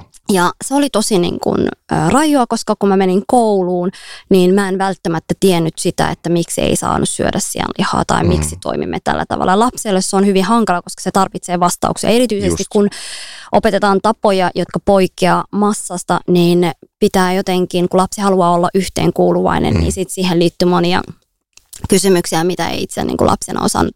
Ja se ahisti mua tosi pitkään, se ahisti mua tosi pitkään ja, ja samaan aikaan kuitenkin uh, mulla oli semmoinen vaihe yläasteen jälkeen, että mä kyseenalaistin kaikkea uh, sen mun paha olon takia. Ja mä ajattelin, että moni asia johtui siitä, koska se on uskonto. Mm. Ja vasta sen jälkeen, kun mä muutin Englantiin ja olin Englannissa hetken ja tajusin, että näin, pelkästään se, että mä näin erinäköisiä muslimeita, jotka on pukeutunut eri tavalla, kun siis oli tosi ulkonäöllisesti pohjautuvaa se mm opettaminen ja, ja näin moskeoita, jotka oli erityyppisiä. Ja, ja kuitenkin mulla oli aina semmoinen, että, että mä uskoin siihen, että on, että on syy, miksi me ollaan täällä ja, ja on jokin korkeampi voima, jonka itse koen niin kuin Jumalaksi, jo, jo, jonka takia kaikki ollaan täällä tai minä olen itse täällä. Niin se oli, se oli tosi voimaannuttavaa nähdä, että se ei ole sitä yhtä ja samaa, mitä esimerkiksi väkivallan uhalla on siellä koronikoulussa opetettu. Ja kun mä palasin takaisin, niin mä itse asiassa myöhemmin, kun on siis itsekin terapi- terapiassa käynyt ja kaikissa näissä, niin mä tajusin sen, että se on ollut mulle voita, vo, niin kantava voima, kun mä puhun kohtalosta siitä, että asiat kyllä järjestyy mm. ja asiat tapahtuu jonkun syyn takia. Ja ja vaikka en nyt heti tiedä sitä syytä, niin mä oon aina uskonut siihen, että asiat järjestyy. Ja se on mm. ollut mulle se Jumalan voimalla. Ja mä itse uskon, että jos joka, jokaisen ihmisellä on eri kantava voima sen elämässä, jolla se selviytyy, niin olisi sitten uskonto tai joku muu, niin se on sallittua niin kauan, kun se ei kajoa toisen ihmisen oikeuksiin, Just eikä näin. pakoteta. Ja meidän on Jep. tosi vaikea sitä niin kuin, ö, jotenkin tasapainotella sen, tasapainotella sen kanssa, koska siitä on tullut vallankäyttöväline, mm. millä ohjataan, millä se kontrolloidaan on ihmisiä. Se on aina, joo, joo. Ja jos me ajatellaan esimerkiksi islamopetusta, um, jos mä ajattelen, että vaikka jos vanhemmat haluaisi, että, tai sanotaan näin, että jos mulla olisi lapsia, niin en, en välttämättä haluaisi häntä laittaa nykyhetkessä mihinkään koulun islam-tunnille. Mm vaan haluaisin enemmänkin, että hän oppisi mun ajatusmaailmasta, miten minä ajattelen ja näen asioita, ja hän saisi semmoisen hengellisen, ehkä tyyppisen ö, tiedon, niin että sitten ehkä hän voi itse päättää sen mm. myöhemmin. Mutta en ehkä laittaisi. Meillä on se, että erityisesti kun islam on uusi asia Suomessa, vaikka on ollut tataarien. No niin, niin, siis niin. tataareilla on vähän eri, koska islamkin mm. on silleen, että se on niin tulkintavarainen uskonto eri koulukuntien kautta, niin että ei voi puhua yhdestä islamista, niin, ei, ei voi ole puhua, ei ole yhtä niin. islamia, että se on niin näin. niin tulkintavarainen. Niin esimerkiksi mä vaikka ajattelen ö, maahanmuuttajayhteisöjen uskonnon tunteja, mitä meillä on ollut koulussa, ne on mm. ollut hyvin poliittisia ja, mm. ja hirveän kulttuurisidonnaisia. Että jos meillä on ollut vaikka joku kurditaustainen opettaja, niin siinä näkyy tietyn tyyppisiä kulttuuriin liittyviä mm. Jep. opetuksia. Ja, sit, ja jos talousjärjestelmä Kyllä. juttuja. Ja sitten jos Joo. oli somali, niin se oli aika poikkeava niin kuin siitä kurdista. Ja sitten mm. taas kun oli koronikoulu, niin sit mä olin ihan silleen sekaisin, että et, et jossain vaiheessa mä ajattelin, että mähän menen tässä anyway helvettiin. Niin. Koska mä en voi voittaa, kun on niin kolme, mä oon ihan pihalla. Niin, niin. sitten tota, hm. niin sit tota, se oli jotenkin haastava, että kyllä mä niin kuin, että esimerkiksi nyt koulussa, yliopistossa opetetaan teologiasta islamia, ja se opettaa itse asiassa nainen. Mm. Se on tämmöinen mulki-niminen ö, islam teologiopettaja, niin mä luulen, että semmoista pedagogista ö, nykymaailmaa ja enemmän semmoista filosofista mm. tyyppistä voisi opettaa. Joo. jos vanhemmat haluaa, että lapsi ja historiaa. On. Ja historiaa. historiaa. Kyllä, mm. mutta ehkä niin kuin tämmöiset kulttuurijohtajat ja yhteisöjohtajan opettamat ö, uskonnot ja islamopetukset, niin en laittaisi kyllä mun lapsia. Mm. Just näin. Mun mielestä uskonnon opetus ei kuulu ollenkaan kouluille tai yhteiskunnalle. Et se, se kuuluu pitäisi... perheille ja perheet saa itse mielestäni itse... Niin kuin perheiden kuuluu järjestää Kyllä, se itse. Mutta sitten mua pelottaa taas, että yhteiskunta pitää varmistaa sitten, että on, on saatavilla sellaisia opettajia, jotka mm. on oikeasti turvallisia lapsille.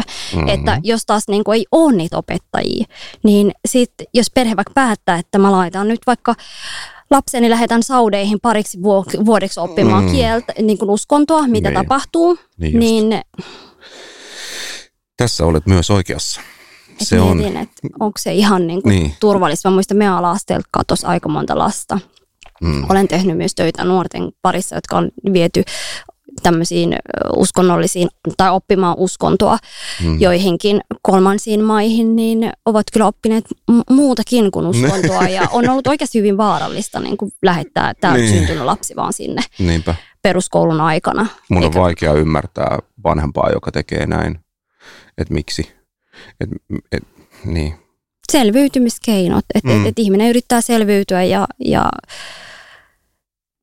niin, selviytymiskeinot on sitten erilaisia jokaisen ihmisen niin kuin oman kokemuksen niin kuin kohdalla. Ja niin. sitten mä huomaan sen, että monet vanhemmat elää vielä, saattaa kasvattaa lapsiaan semmoiseen yhteiskuntaan, erityisesti maahanmuuttajataustaiset vanhemmat mm. saattaa, niin semmoisen yhteiskuntaan, joka ei ole enää olemassa. Mm. Just niin, että suuria, niin, yksi suuri syy, minkä takia syntyy vaikka konflikteja missä tahansa maassa, niin yksi suuri tämmöinen ajava voima on uskonto. Niin sitten kun tulee vaikka, tai, tai sanotaan näin, että se, se ei usein ainakaan niin kuin vähennä sitä vihanpitoa. Päinvastoin se, se voi lisätä sitä ja sitten naapurivalloilla on ikään kuin enemmän semmoista... Onko uskonto, että uskonnon nimissä joo, mutta kyllä mä vastuutan mm. sitä ihmistä. Niin, mutta just se, että joo. Jo, to, to, totta, kai, totta kai se on... Et, se, se ei ole mikään pilvissä asusteleva tyyppi, joka vetelee naruista, vaan siis se on ne tyypit, jotka... No, ihmis. Mm. Ni, ne on ne ihmiset, ne on ne, on ne, äh, ne, on ne pankkiirit, jotka omistaa ne pankit, jotka saa painaa sen rahan, joka annetaan niille yksityiselle pankeille, jotka lainaa sitä firmoille, jotka tekee vaikka niitä tankkeja ja ohjuksia. Ja sitten niin, kaikilla on niin semmoinen insentiivi mm. aina siihen konfliktin suuntaan, että se on niin iso bisnes, vaikka se sotiminen ja aseet ja kaikki tällaiset näin. Ja sitten siihen sotkeutuu myös nämä uskonnot, koska ne on sitten taas välineitä pitää sitä, sitä niin kuin isojakin populaatioita niin kuin mm. täysin linjassa mm. tai, tai, tai niin kuin mm. saavuttaa omia poliittisia ja taloudellisia mm, päämääriä. Mm, niin siis mm, se on, se on, se on mm. semmoinen niin iso paskavyyhti. Niin sitten tästä kun pystyisi ottamaan sen, että se, se uskonnolla ei olisi enää niin suurta yhteiskunnallista merkitystä, niin oltaisiin jo tosi pitkällä tämän koko ison ongelman ratkaisemisessa. Mm. Mä itse jotenkin, mä oon viime aikoina miettinyt sitä, että onhan niin kuin lännen demokraattia näkemys tavallaan uskonto myös. Jossain no joo, määrin, joo, että... joo. Jos, jos sä siis vakaasti uskot siihen, että Sille, 51 että prosenttia saa mm. määrätä, että miten 49 prosenttia, tai, tai että mm. 49 prosentilta, kuinka paljon niiltä vaikka otetaan rahaa pois. pois niin, mm. niin et, et, siis, siis, se on, siis demokratiahan, sillä on hassu nimi, tai siis se, sen nimellä on tämmöinen hyvä klangi, mutta kun oikeasti tunnustaa, että mitä demokratia on. Se, se on siis enemmistön diktatuuri. Tosiaan 51 prosenttia riittää siihen, tietyissä että... äänestyksissä siihen, että, että vaikka 49 prosenttia vastustaisi, niin sitten mennään kuitenkin sen, sen mukaan, mm. mitä 51 prosenttia sanoo, vaikka 49 prosenttia olisi mm. todella sitä, sitä vastaan. Niin sitten se johtaa myös demokratiassa, voi johtaa sit, sit vaikka sisällissotaan, varsinkin mm. jos siihen menee vaikka silleen, että sitten suurin osa niistä 49 prosentista on tiettyä uskontoa tai tietyn mm. uskonnon tiettyä siipeä, ja sitten 51 prosenttia on tietyn on uskonnon toista mm. siiveä, niin sitten mm. niinku homma on valmis siinä mm. vaiheessa. Mm. Niin sitten kun tästä kaikesta voisi sen uskonnon poistaa niin, että se olisi kaikkien ihmisten yksityisasia ja perheiden yksityisasia, että, että vaikka mun mielestä on kamalaa, että on laillista, että vanhemmat saa tälläkin tavoin lapsiaan henkisesti pahoinpidellä, mm. kuten vaikka kertomalle niille, niille satuja jostain helvetistä tai tälle mm. uhkailemalla, että joudut helvettiin, jos et peitä hiuksiasi. Mm. Niin mä oon sitä mieltä, että perheiden itsemääräämisoikeus on niin tärkeä asia tässä yhteiskunnassa ja maailmanlaajuisesti, että mä en ole tähän päivään mennessä keksinyt, että miten tämän voisi estää muuta kuin vähentämällä koko yhteiskunnassa sitä, sitä mm. uskonnon merkitystä. Ja sitten mä ajattelen myös, uh, kun maailma on niinku rakentanut kuitenkin, uh, tai miehet on johtanut maailmaa aika mm-hmm. alusta asti, ja, ja sitten mm-hmm tai niin kuin osittain, että esimerkiksi mä vaikka ajattelen silpomista, niin sehän täysin tehdään miehen takia, koska mm. mies haluaa naisen, joka on neitsyt ja yrittää mm. sillä seksuaalisuutta niin kuin rajoittaa. Just näin, että nainen niin, on miehen niin, omaisuutta. Niin mä luulen, että nämäkin sukupuoliväliset niin kuin, ö, tasa-arvo ja epätasa-arvo on mm. myös yksi ongelma, miksi on, ja siitä pitää puhua. Ja sen takia mä aina sanon, että, että miehet pitää osallistua tähän keskusteluun. Kyllä. Uskonjohtajat pitää osa, osallistua tähän keskusteluun. Ei sen takia, että on ehkä kysymys uskonnosta, vaan sen takia, takia, että, että on, se on mies on, tai se on naisongelma, joka johtuu mie, miehestä. Mm. Ja itse asiassa tyttön sukuelinten silpomista on harjoitettu aikoinaan myös länsimaissa. Joo, ihan varmasti. Ihan samoista syistä. Niin just. En, en yhtään epäile on... tätä. Ja sitä harjoitetaan myös, siis, siis varsinkin, Oi, niin. niin. varsinkin Afrikassa, niin sitä harjoitetaan myös niin sanotuissa kristityissä maissa. Kyllä, joo joo. Että se ei ole pelkästään. Ei se ole siis, niin, ongelma. Niin, ei, ei se ole ei. pelkästään, siis se on kaikkien ongelma. On. Ja sitten on kaiken maailman, ja kun se se ei ole niin kuin edes ainoa tällainen keino, millä naisia ja tyttölapsia pyritään rajoittamaan ja hallitsemaan, niin, niin on niin kuin monia muitakin, on kaiken, kaiken on, maailman se juttuja. on hyvin, mutta, hyvin laaja. Mutta se on aika, se on, niin ikävähän siinä on, se on, se on niin kuin peruuttamatonta, että sille ei enää sit voi mitään. Kyllä. Mm. Sitten Kyllä. kun se on tehty, niin, niin se on damage tehty. is done. Joo. Mutta silti tämän tyyppisestä keskustelua pitää vielä käydä mm. Suomessa. Joo. Niin, tai en, en tarkoita, että, että tai siis totta kai pitää käydä, mutta se, että pitää vielä pyytää ihmisiä osallistamaan keskusteluun mm. ne ihmiset, jotka tekee tämän paristöitä, niin se tuntuu jotenkin absurdilta. Niinpä. Joo. Että hyvä, hyvä että so, toivottavasti saadaan la- laki kuntoon nyt pian. Niin, niin. Mit, mitä sille sitten kävi? M- mikä tilanne on tällä hetkellä? Menikö se läpi vai onko se, vai miten se meni? Se meni läpi. Yes. Se meni läpi, Hyvä. siis on nyt vireillä tuolla uh, oikeusministeriössä. Siinähän kävi, että kun kansalaisaloite laitettiin mm. vireille ja, ja saatiin ne nimet kerättyä. Ja sitten niin siis se kansalaisaloite laki, meni läpi. Se kansalaisaloite se meni edelleen... läpi. Ei, ja sen jälkeen eduskunta äänesti viime marraskuussa siitä. Et se on äänestetty voimaan. Joo, no niin. että laki, lakivaliokunta yksimielisesti päätti, että tarvitaan. Joo. Ja sen jälkeen eduskunta äänesti, että tarvitaan. Joo. Ja sitten nyt se on oikeusministeriössä tekeillä. Niin just. Okei, että se ei ole vielä voimassa, mutta että se ei on, ole se vielä on, voimassa, se on, mutta... on tulossa. Joo, just. kyllä. Sairaan hyvää duunia. Joo. Kiitos. Tämä oli kyllä tosi mielenkiintoinen, koska se oli, se oli jotenkin tosi jännä, että, että tai siis oli jotenkin tosi mielenkiintoinen kokemus, kokemus kokonaisuudessa, että mm. positiivinen on se, että yksi ihminen pystyy ehkä, niin kuin, tai siis tulee sellainen olo, että minä pystyn muuttamaan asioita tai vaikuttamaan ainakin, totta kai siinä mm. oli paljon ihmisiä mukana tukemassa ja taustalla ja edistämästä asiaa, mutta sitten samaan aikaan en lähtisi toista kertaa ehkä tämän tyyppistä asiaa tekemään, koska mä olin jo niin väsynyt. Mä olin, se oli, ja ehkä mä olin väsynyt siihen, että mä perustelen jatkuvasti valkoisille ihmisille siitä, että tämä on tarpeellinen, koska tämä kohdistuu, tai niin kuin, mm tämä on tarpeellinen, koska tämä ei välttämättä liity sinuun, tiedätkö, että, ja he tiesi, miten asiat pitää tehdä mm. siitä huolimatta. Eli, eli he, he, he, monet sanoivat, että ei tätä näin pidä tehdä Ujone, että näin, näin se pitää tehdä. Mä mm. missä sinä tiedät, miten se pitää tehdä, kun et sä edes asu tai elä yhteisössä. Niin Mutta ei, kun minä tiedän, minä olen asiantuntija, minä olen virkamies. No et kyllä tiedä, koska jos tietäisitte, niin ei me oltaisi tässä tilanteessa. Niin just. Et se, se oli niin kuin tosi vaikea tehdä ja mä muistan, että, että kun me tehtiin selvitys, missä me haastateltiin, kun Suomessa ei ole ikinä tullut esille keissiä, missä Suomessa, Suomessa syntynyt tyttö olisi lähetetty ulkomaille silvottamaksi ja me haastateltiin sitten niin vaikka neljä, sellaisia on. On, joo. Ja, ammattila- on, ja sit ammat, no ainakin ammattilaiset on löytänyt mm. törmäillyt epäilyksiin ja sitten me tuotiin ö, neljä naista haastateltiin, jotka mm. oli lähetetty täältä, niin me tehtiin selvitys siitä, mihin maihin, milloin. Joo. Ja luovutettiin tämä selvitys sitten poliisiylijohtajalle ja mm. THL-johtajalle ja lapsiasiavaltuutetulle. Niin, niin, että tässä on nyt mustaa valkoisella. Tässä on nämä et, ihmiset niin. ja sitten THL teki tämmöisen riskikartoituksen noin 600-3000, jotka on riskiryhmässä mm. kuulua. Ja sen jälkeen tuli semmoista viestiä, että no ei kun teidän pitää tehdä rikosilmoitus näistä keiseistä. Ja mä olin mikä? Ja siis semmoista niin kuin, että musta tuntuu, että, että kun ihmiset joutu tekemään tälle työlle jotain, kun ihmiset joutu heräämään siihen, että itse asiassa se, mitä teette nyt, ei välttämättä toimi mm. käytännön tasolla ja siinä sitä pitää tehdä enemmän. Ja se ääni tuli sieltä yhteisön sisältä, että maahanmuuttajataustaisena sanon, että hei, tämä ei riitä. Mm. Niin sitten tuli semmoinen defenssi, että että ole nyt kiitollinen, kun meille tehdään jotain, mutta ei kyllä ole.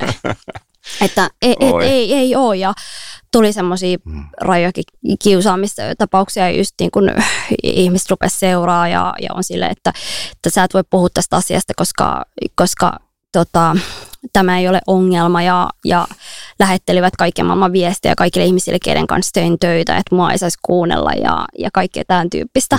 Ketä nämä oli sitten? Ne oli semmoisia konservatiivisia, ö,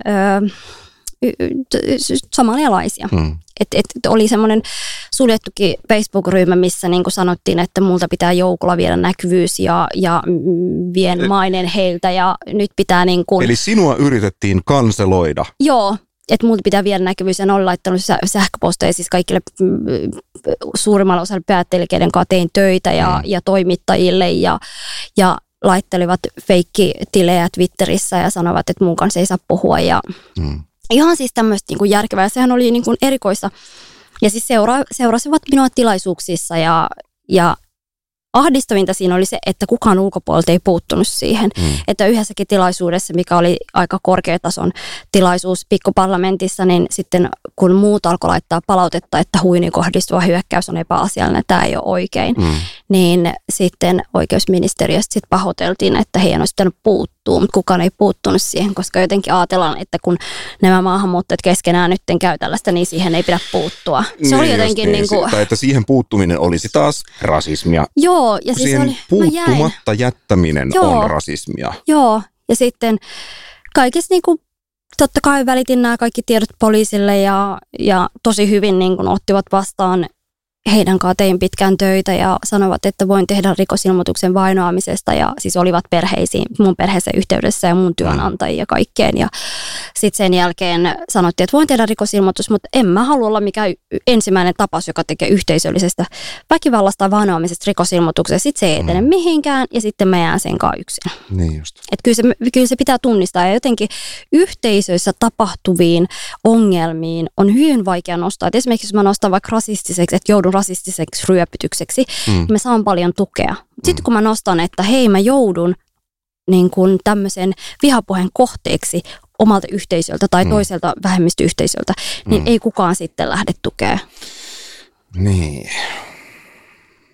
Että, mutta onneksi saimme sen lain mm. tota, sitten kaikista haasteista huolimatta, niin, niin onneksi meillä oli fiksu lakivaliokunta ja tota, öö, meni sitten äänestettiin marraskuussa läpi ja ehkä se ajatus, mikä siitä jäi, oli se, että kun puhutaan silpomisesta tai maahanmuuttajanaisiin kohdistuvasta väkivallasta, niin se, mikä toistuu jatkuvasti, on, että pitää puhua sensitiivisesti. Ja me ei mistään muusta naisiin kohdistuvasta tai lapsen kohdistuvasta väkivallasta tai väkivallan muodosta puhuta sensitiivisesti. Mm. Mutta sensitiivisyys ja suvaitsevaisuus on sellainen asia, mikä on korostunut niin paljon tässä teemassa, että mä enää halua kuulla. Niin. niin.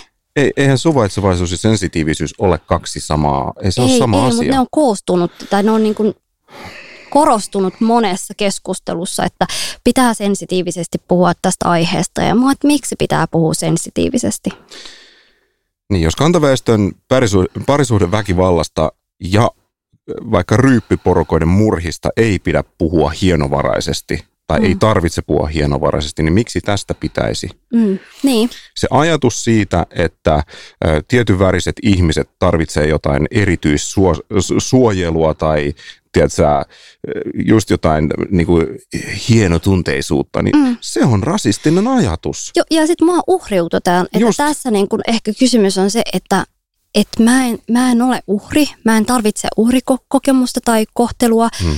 Mä tässä yhte, yhdenvertaisena kumppanina kerron, miten tämä asia pitää tehdä, mm. niin mä tarvitsen, että mä, mä saan tuen, että me tehdään tämä yhdessä. Just niin, just Mutta niin. se isoin oli se, että kun monet on ajatellut, että kun minä menen siihen avustajakuvastoon, avustettava kuvastoon, mm. niin minu, mi, minähän en voi tietää näistä naisten oikeuksista, koska mun puolestaan tehdään, mullahan kerrotaan. Ja mm. se tämä korostui myös kehitysalan muutamalta järjestöltä, että he sanoivat, että koska tätä erillislakia ei tarvita Suomessa, koska me tehdään Keniassa töitä, niin se ei toimi siellä. Mä olin silleen, no mä en ole kenialainen, eikä mä asu Keniassa. Niin. Mä asun Suomessa. Ja jos et sä pysty mun värin kautta erottaa sitä, että mm. en ole kenialainen, niin, niin pitäisikö sun pohtia, että kaikki ruskeet tässä maassa mm. eivät ole kehitysmaan tai teidän avustettavien kohteita. Mm. Ja tämän, tämän tyyppistä keskustelua niin vellottiin, että Joo. koska se ei toimi kehittyvissä maissa, niin ei toimi täällä Suomessakaan. Mm. No onhan meillä suostumuslaki tulossa ja onhan meillä moni muukin laki tässä tulossa, että miten sitten se... Niin. Että heti he, niin kuin hirveästi semmoinen uhriuttava asetelma, että, että, että, että teillähän aina kerrotaan ja, ja kerrotaan, miten asiat menee. Se oli ehkä ahdistavinta siinä kaikessa. Joo. Mä yritän tässä no, no, nopea googlailla just, että, että kun mä kirjoitin tänne, että silpomislaki läpi, niin, niin just, että, että mikä se ta- tarkalleen ottaen se tilanne meillähän ei ole mitään niin kuin semmoista konkreettista dataa siitä, että mikä se tilanne on. Mm. Et tehtiin tuossa viime vuonna, THL teki tämmöinen kysely toiselle asteelle, missä yli 50 henkilöä kertoi, että olivat joutuneet silvotuksi tai, ja vanhemmat olivat öö, tota, et ja he oli syntynyt Suomessa, niin kuin Eli vi, lapset. Viisky, yli, yli 50, 50 oli joo. Jotka suostui julkis, vai miten se? Siis se oli kysely, anonyymi kysely. Ano, anonyymi, joo, joo, mutta se oli ensimmäinen. On joo, kynnys. On, ja sitten meillä on joo. sekin, että kaikki nämä toiminnot on alkanut oikeasti varmaan tai mä muistan 1994 suunnilleen Mulki Mölsä sanoi, että meidän pitää tehdä riskikartoitus, somalialainen lääkäri. Mm. Ei tehty mitään. Niin sitten kun tuli meidän selvitys, niin sitten toimenpideohjelma tehtiin uusiksi, eli se päivitettiin, riskikartoitus tuli ja esimerkiksi neuvolakortissa nykyään kysytään 2017 lähtienkö vai 2018 niin kysytään tästä aiheesta okay. silpomisesta, niin, niin se on jotenkin alettu puhumaan niin kuin enemmän. Että en, en, en sitten tiedä, miten, miten niitä tilastoja ei ole aikaisemmin tehty tai ei ole jotenkin, mutta meillä ei ole semmoista niin kuin dataa oikein hirveästi olemassa, mm. tutkimustietoa, koska syystä tai toisesta. Niin kuin ei, ei ole kehdattu kysyä sen takia, että pelätään leimautumista rasistiksi, rasistiksi, niin sitten ongelmaa ei ole, koska kukaan ei ole kertonut tästä tarpeeksi näin. Tälle, tällehän ne ongelmat niin kuin no. pystytään sitten lakasemaan, että ne on sitten sen maahanmuuttajayhteisön omia ongelmia, hoitakoot he itse ja, ja jos me yritämme sinne nokkamme tunkea, niin sitten olemme, meidät leimataan kauheiksi rasisteiksi. Ja, ja tämä on itse asiassa tosi niin kuin hankala myös monelle ö, ihmiselle, jotka yhteisössä tekee hyvää työtä tämän asian parissa, koska sitten, sitten jotenkin luodaan semmoinen kuva, että, että tämä on jotenkin ideaali tilanne kaikille siellä. Että mä itse ajattelen, että, että, että yhteisössä on heikossa asemassa olevia henkilöitä, jotka kaiken tämän meidän epävarmuuksia ja lemmautumisen pelkojen takia ovat heikommassa asemassa ja pysyykin siinä. Ja esimerkiksi mä oon itse myös puhunut sen puolesta, että kouluissa pitäisi kysellä enemmän tästä silpomisesta ja, ja muusta, niin vastaukset on ollut viranomaisten suuntaan se, että ei voida kysyä, koska se ei kosketa kaikkia. Ja mä oon, että kyllähän me puhutaan alkoholismista ja monesta muusta, jotka ei kosketa kaikkia. Niin. Että miten niin kuin... Niin alkoholin käytössä kysytään monta kertaa. Kyllä, eihän se kaikkea kosketa. Niin. Kun sä oot saamassa muksua, niin ne kartottaa aina, että kuinka paljon alkoholia käytät. Mm, kyllä. se on Mulla on tästä tämmöinen haus, hauska story. Mä en ole tätä itse keksinyt, mutta, mutta mä, tota, mä ensimmäisen kerran kuulin tämän ää, yhdeltä meidän ääni, äänifirman, kun kierrettiin ympäri Suomea ja tehtiin keikkoja, live-keikkoja, niin meidän äänifirman tyypiltä, niin tota, mä itsekin sitten hu, huvikseni, kun ensimmäistä muksua olin saamassa, niin neuvolassa mä sanoin, kun siellä kysyttiin siinä lomakkeessa, että kuinka paljon käytät alkoholia, niin sitten mä kirjoitin siihen, että, että, että yleensä ainoastaan töissä. Sitten neuvolatäti lukee sitä silleen, aha, mitä nyt tapahtuu? Mutta tosiaan siis, siis harvemmin, siihen aikaan kun kierrettiin, niin harvemmin mä vapaa-ajalla sitten enää niin siinä joo. vaiheessa, siinä iässä lähdin niin kuin aika harvoin ryypylle vapaa-ajalla, mutta sitten töissä ää, kun kiertää ravintoloissa esiintymässä ympäri Suomen, niin yleensä siinä sitten muutaman oluen saattaa ottaa sitten keikan mm, jälkeen mm, mm. näin. Niin sitten se oli hauska kirjoittaa siihen paperiin, koska se on tietysti niin kuin hyvin poikkeuksellista. Että yleensä käytän alkoholia vain töissä. Mutta ymmärsi. Joo, ym, joo totta kai. Totta kai sitten, mutta se oli hauskat naurut, naurut saatiin siitä. Mutta tosiaan siis, jos tämmöistä alkoholin käyttöä kartoittaa ja kysellään ihan silleen niin kuin normijuttuna, niin miksi olla sitten erityissensitiivinen jostain siitä, että onko sinua kohtaan käytetty väkivaltaa, koska ymmärtääkseni siitäkin kysellään sille suutta avoimesti, Kysytään, että, että oletko, saanut, oletko saanut kumppaniltasi turpaan. Ja lapsiltahan kysytään ja, ja, ja mm. katsotaankin, että Just kotona näin. on varmasti kaikki hyvin, Just mutta näin. mä huomaan, että enemmän tämä on ongelma ulkopuolisille kuin itse ihmiselle, joka on sen kokenut. Mm. Että usein on ne, jotka ulkopuolelta ei uskalla kysyä syystä tai toisesta, niin eikä ehkä niinkään ongelma sitten niin. ihmisellä, koska jos joku haluaa sen tehdä, niin, niin kyllähän keksii jonkun keinon, jonkun Täs, vastauksen siihen. Niin, niin. T- tässäkin taas tosi, tosi usein nykyään, kun katsoo telkkarista tai Netflixistä tai jostain vastaavasta jotain TV-sarjaa, niin no pidemmän aikaa mua on jo ruvennut risoa se, että varsinkin amerikkalaisessa TV-draamassa se draama rakennetaan aina siitä, että joku jättää jotain kertomatta jollekin toiselle, joka tarvitsisi sen tiedon. Mm. Se on aina silleen, että, että joku tyyppi on nähnyt jossain pusikossa jonkun tyypin vaikka moottorisahan kanssa ja, ja lätkämaskin kanssa, ja se on se moottorisahamurhaaja, mutta koska se jättää sen kertomatta sitten jollekin toiselle tyypille, niin se toinen tyyppi lähtee yksin ulos ja sitten se moottorisahamurhaaja saa sen. Se, se, on, se on aina joo. näin, silleen, niin kuin, että et, et sen takia kun joku ei kerro jollekin jotain, niin sitten tapahtuu aina se joku ikävä juttu, josta se koko draama rakennetaan. Se on niin saatanan ärsyttävää, mm. kun se toistuu niin kuin aina uudestaan uudestaan. Mutta se toistuu sen takia, koska se on totta. Mm ne isot ongelmat tulee aina siitä, kun asioista ei puhuta. Kun asioita ei, ei, san, ei kun, kun, kun, joku tyyppi on nähnyt, että jotain tapahtuu, niin se ei sano siitä eteenpäin. Se on se, että no en minä, en minä nyt viitti tästä puhua, en minä viitti. Toi toinen voi vaikka loukkaantua tai luulla mua rasistiksi tai joskus tällaisesta näin. Joo. Se, niin sitten sit se, se, niin kuin, se, se ei muutu kunnes asioista, siis mikään asia ei muutu, kunnes sitten, että nostetaan kissa pöydälle ja, ja, ja paljastetaan ne omat kortit. Ja, ja sitten niinku, että et ollaan valmiita siihen, että joku, tiedätkö, että joku sanoo sulle, että et, et sä sanot ne sun mielipiteet ja, ja sua ei pelota sanoa sun mielipiteet. Ja sitten, jos sun mielipiteissä on jotain vikaa tai korjattavaa, tai että sä, sä perustat sun mielipiteen niin kuin vaikka disinformaation tai väärään informaation tai sun omiin luuloihin tai mihin vaan, niin sitten on niin kuin tilaisuus, että sit muut ihmiset korjaa ne sun näkemykset ilman tätä, niin, niin ne rasistit pysyy rasisteina. Siis, uh, you know? ky- kyllä, kyllä tiedän, ja tämä on just nimenomaan se ongelma. Ja mä mietin sitä, että myöskin, että jos me puhutaan ö, rasismista esimerkiksi, mm. tai ennakkoluuloista, niin meillä mm. kaikillahan on niin. ennakkoluuloja. Niin. Ja sitten jos ajatellaan sitä, että esimerkiksi... Uh, mä menin, silloin kun mä menin 2019 Somalia, niin mulla oli shokki se, että Somaliassa elää pieni vähemmistö, vähemmistöt, joita sanotaan niin kuin somalibantuiksi. Mm. Ja heidät on tuotu aikoinaan ö, Tansaniasta ja, ja muista maista orjiksi sinne Somaliaan. Joo. Ja nämä hakee, bantut hakee myös ulkomaille tai turvapaikkaa siihen syrjiviin rakenteisiin rasismiin. Mm. Ja niiden ulkonäkö muistuttaa ehkä enemmän eteläafrikkalaisia kuin niin sanotusti perinteisiä, perinteisiä somalilaisia. Joo. Ja heitä ei ole hyväksytty somalilaisiksi, ei pääse politiikassa etenemään eikä missään. Ja heitä kutsutaan semmoisella sanalla kuin jerer, minkä minä itse tulkitsen neekeriksi. Mm. Tai niin kuin kova hius ja iso nenä, tämän mm. tyyppisiin mm. piirteisiin.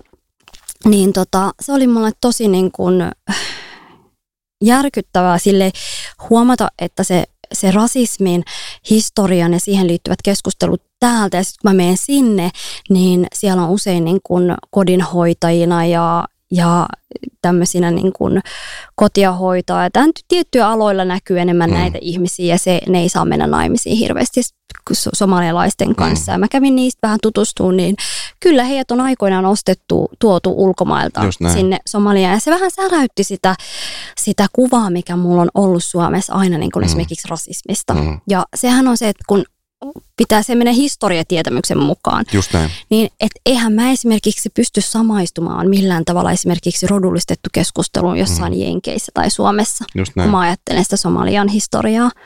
Ja sitten, jos mä ajattelen vaikka esimerkiksi arabialaisia, miten ne kohtelee tummia, mm. niin sehän on ihan taas eri. Ja sitten monet siellä Jep. vaalentaa itseään, koska heidän mielestään niin kuin tumma ei ole totta kai siinä on myös sisäistettyä rasismia, mutta mm. tämä niin kuin esimerkiksi se meissä kaikissa on ennakkoluuloja ja mä oon keskustellut niiden vanhempaan väestön kanssa, joiden kanssa mä oon ollut silleen, että hei, että näähän on ihan somaleita, ne on asunut vuosisatoja siellä. Ne. Mä oon silleen, että ei, nämä on afrikkalaisia, nämä on, nämä on jari, nämä ei ole me, meidän maalaisia. Just, just niin. Ja he ei hyväksy heitä sinne, ei, mm. ei missään niin työmarkkinoilla eikä muuallakaan. Sitten kun tulee tänne, mulle se oli vähän se identity shock, että okei, siellä rasistit onkin samanvärisiä kuin minä. Niin. Ja mm, kohteet on samanvärisiä kuin minä. Mm. Ja sit sä oot ihan silleen, että tämä on ihan eri. Että niin aika just. paljon meillä ei ole historiaa. Ja sitten kun me esimerkiksi puhutaan rodullistettu, mut on laitettu rodullistettu listaan ja, ja musta käytetään rodullistettu vaikuttajana ja mu, musta on tosi musta se ei tunnu hyvältä, vaan se on, kun me puhutaan ihmisistä rodullistetuina, mm. niin siinä on jokin semmoinen alisteinen sävyyte, mikä ei liity siihen ihmisen identiteettikokemukseen, mm. vaan se on ulkopuolelta määrittelyyn.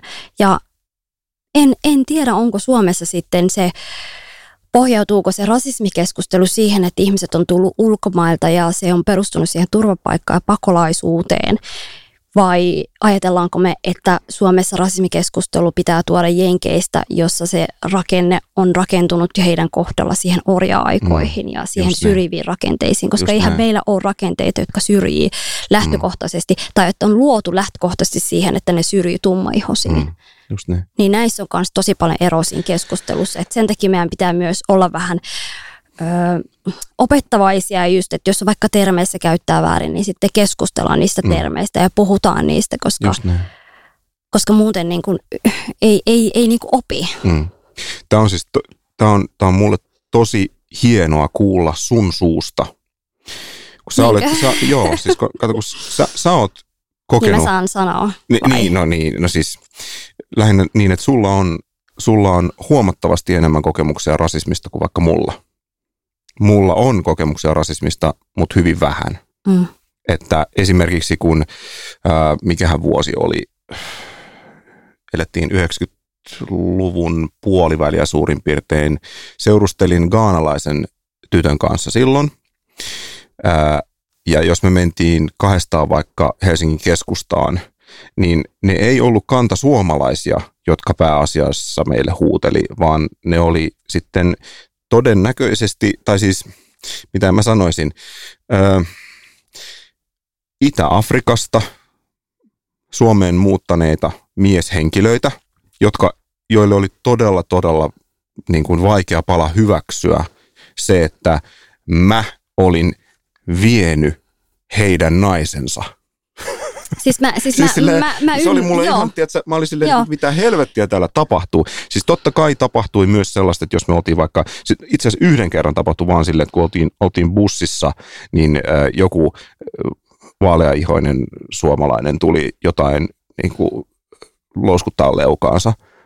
Mutta vanhempi mieshenkilö todennäköisesti alkoholisoitunut, en osaa sanoa, mutta mut se, se oli silleen, mutta mut et, et, et niinku poikkeuksetta, jos me käveltiin niinku Stacein lävitte vaikka, niin silleen, että häh, mä, mä en saa olla ton mun tyttöystävän kanssa yhdessä, koska, koska me ollaan erivärisiä. erivärisiä. Et, et, koska se on, hänen ihonvärinsä on nyt lähempänä teidän ihon väriä, niin se, hän on teidän omaisuutta. Mm. Ajaa, okei. Okay. Siis no mä, ei kyllä ole. Joo, ja mä tunnistan ton. Mm. Toihan on vieläkin niin. valitettavasti Just ongelma. Niin. Että mä muistan itse kanssa nuorempana, että, että usein oli meidän kaveriporukassa tai ylipäätänsäkin tunnistin sen, että jos vaikka oli ö, tummaihonen kundi, niin oli ihan ok, että, tai ainakaan niin kuin valkoinen naisen kanssa, jos oli, niin se ei ollut mm. niin iso ongelma. Esimerkiksi mm. vaikka yhteisöissä mä muistan tosi paljon mun isän kavereita, joilla oli esimerkiksi suomalaisia vaimoja. Mm.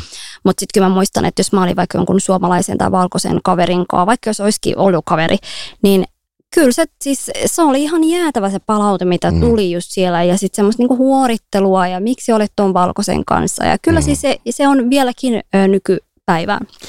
Kyllä sitä joutuu. Mä, mä, joo, mä, mä pidän todennäköisenä, että se ei ole loppunut, kyllä. koska ja siihen taas mennään sitä, että mm. oikeasti monessa saatetaan ajatella sitä, että, että jos, jos olet nainen, niin sinä, sinä kuulut olla vaan tota, olla omaisesi kanssa ja jos et ole, niin olet jollain tavalla epäonnistunut. Ja mä, mä, mä, niin, mä siis tunnistan tämän et ajatuksen. ole onnistunut saamaan nyt samanväristä puolisoa itsellesi, tai siis miestä. Kyllä. Ile, ihan sairas ajatus. Kyllä. Ja sen takia mun mielestä on hyvä niin kuin käydä tätä keskustelua Suomen kontekstissa, mm. tätä ö, Suomen rasismia. Mm.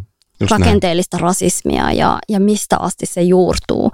Että jos ajattelee vaikka, että Suomi, esimerkiksi Suomessa monen sukupolven ihmisiä Namibiassa on ollut niin kuin pitkään. Mm. Ja sitten Afrikassakin, tai jotenkin ajatellaan, että somalit on tullut vasta 90-luvulla Suomeen, niin ei, no joo, voi olla, että on näin, mutta suomalaiset on ollut jo kouluttamassa somalaisia siellä ja somalaiset on ollut jo tekemisissä suomalaisten kanssa silloin, kun somalaisissa on ollut Joo, rauhaa. Moni, ei, moni oikeasti ei tiedä. Ei niin, se on, se on, se on ollut niin, se on ollut tietysti niin kuin pienempi määrä ihmisiä, on puhuttu ehkä kymmenistä tai sadoista mm. tietyissä jutuissa, mutta että se, rupeaa, se, se ikään kuin tulee näkyväksi vasta sitten, kun puhutaan tuhansista. Kyllä. Niin, niin, hetkinen, somalialaistaustaisia Suomessa Tiedät, tiedätkö kuinka paljon on? Onhan se luku... reilu 20 000. Niin just, just, just näin. Just näin. Että... Et sit, sitten kun se on niin kuin näissä kymppitonneissa, niin sitten sit se tulee näkyväksi. Mm. Silleen. Kyllä ja sitten se on niin kuin tai niin kuin ideaali oli se, että me pystyttäisiin puhua ongelmista ilman, että me kiinnitettäisiin sitä ulkonäköön mm. tai sitä väriä. Mm. Ja siis fakta on se, että väri tuo valta-asemaa. Se, se tulee historian jo kautta. Mutta jos meidän ideaali olisi Mutta se... se historia ei ole niin mustavalkoinen Ei ole, se ja se riippuu tosi mm. paljon siitä ihmisestä. Just että näin. mä sanon, että mä oon somali, niin en pysty samaistumaan siihen mm. rotukeskusteluun, mikä on Jenkeissä. Niin. En vaan pysty, koska Just mä näin. koen, että olen somali ja mun vanhemmat on kasvattanut heidän historiaan. Mm. Ja en, en pysty ja nyt mä pahoin, mä pahoin pelkään, että, että sua yritetään tulevaisuudessa canceloida sen takia, koska sä et pysty identifioitumaan tähän. Sam- siis hyvinkin pitkälti Pohjois, Pohjois-Amerikasta tänne niin kuin on, on tiettyjä tahoja, jotka yrittää sen, sen samantyyppisen rotukeskustelun tai rotuuskonnon tuoda sieltä Yhdysvalloista tänne. Niin mutta siis jos on, joku pystyy identifioimaan itseään, niin okei, se on fine, mutta mm. minä en pysty. Niin, niin. Minä somalina, mulla on oma historia Somaliassa. Joo, en mä tarkoita, että... että siitä ei saa puhua, joo, vaan, joo. vaan että se, se tuntuu, että se niin kuin konsepti, niin kuin, tietynlainen keskustelu ikään kuin, niin kuin otetaan sille, että se koko keskustelu nostetaan sieltä Yhdysvaltain akatemiasta ja sitten se niin kuin tuodaan tänne ja sille ramps ja että, että meidän pitäisi, että koska meidän, että meidän yhteiskunnat olisi niin kuin yksi yhteen ja että meidän pitäisi käydä Miet se sama keskustelua. Mm. Niin, ei. ei pidä paikkaansa. Meidän Eikä pitää me käydä, käydä sitä, just, just niin, me ei edes voida. voida käydä sitä, mutta tietyt tahot, no aina on ollut Tiedän. ihmisiä, jotka, Tiedän. minäkin rakastuin kulttuurin, joka on tuotu sieltä Yhdysvalloista tänne näin, ja olen itse ollut tuomassa sitä kulttuuria tänne näin, ja rakentamassa sitä kulttuuria tänne näin, että mä ymmärrän tämän jutun, mutta että tässä puuttuu kokonaan se semmoinen historian tuntemus tai, tai se ajatus, että, että, että, että niin kuin tämmöiset yhteiskunnalliset ongelmat, jotka on täysin eri leveleillä siellä mm. Yhdysvalloissa ja ra, niin kuin osa sitä rakennetta siellä, niin täällä on kans ja rakenteellista. Just, just, just niin, täällä on kans rakenteellista rasismia, mutta on mutta esimerkiksi vaikka jos Yhdysvaltain historiaa tarkastelee, niin siellä on osavaltioita tai kaupunkeja joissain osavaltioissa, missä on esimerkiksi kielet, tyyliin yritetty kieltä vaikka suomalaiset. Mm. Siellä, siellä on tällaisia niin paikkoja, että, suomalaiset on vaikka rellestänyt siellä niin paljon, että, että siellä on tehty tämmöisiä lakeja tai, tai niin kuin kieltoja, että nämä suomalaiset on ihan perseestä heitetään vittua. Ja, mm. ja, ja tällaisesta ei niin kuin jut, jutella ollenkaan, ja, ja, ja se koko Yhdysvaltain koko, koko yhteiskunta on ihan sairas edelleen. Siellä siis ihmiset avoimesti puhuu roduista niin kuin ne olisi totta. Kyllä. Siellä siis, siellä siis oikeasti tehdään tätä rotusensusta, mm. eli että et mikä, minkä rotuinen sinä koet olevasi, Kyllä. laita rastiruutuun, oletko valkoinen, Just oletko näin. musta, oletko Koska jotain muuta. Se on se yhteiskunta rakentunut siihen, että... Ja sitten kun oikeasti tiede mm. sanoo, että rotuja ei ole, Mm. Niin, Ja sit- mitä helvettiä? Ja sitten taas, jos me tuodaan, tai niin kun, musta on hyvä, että, tai mä luulen, että monet se keskustelut menee sekaisin. Mm, Että on näin. hyvä tiedostaa, on hyvä ymmärtää, on Kyllä. hyvä tietää, että mitä eri valta-asemiin Mm. mm. on liittynyt historiassa ihon väriin ja mitkä ylipäätänsäkin ylläpidetään vielä tänä päivänä ja, ja, ja rakenteellinen rasismi on sen takia Mm. Just vielä näin. yllä. Kyllä. Mutta en mä haluaisi, että, että kyllä mä haluan, että meidän katse ja suunta on siihen tulevaisuuteen. Ja jos meillä on semmoinen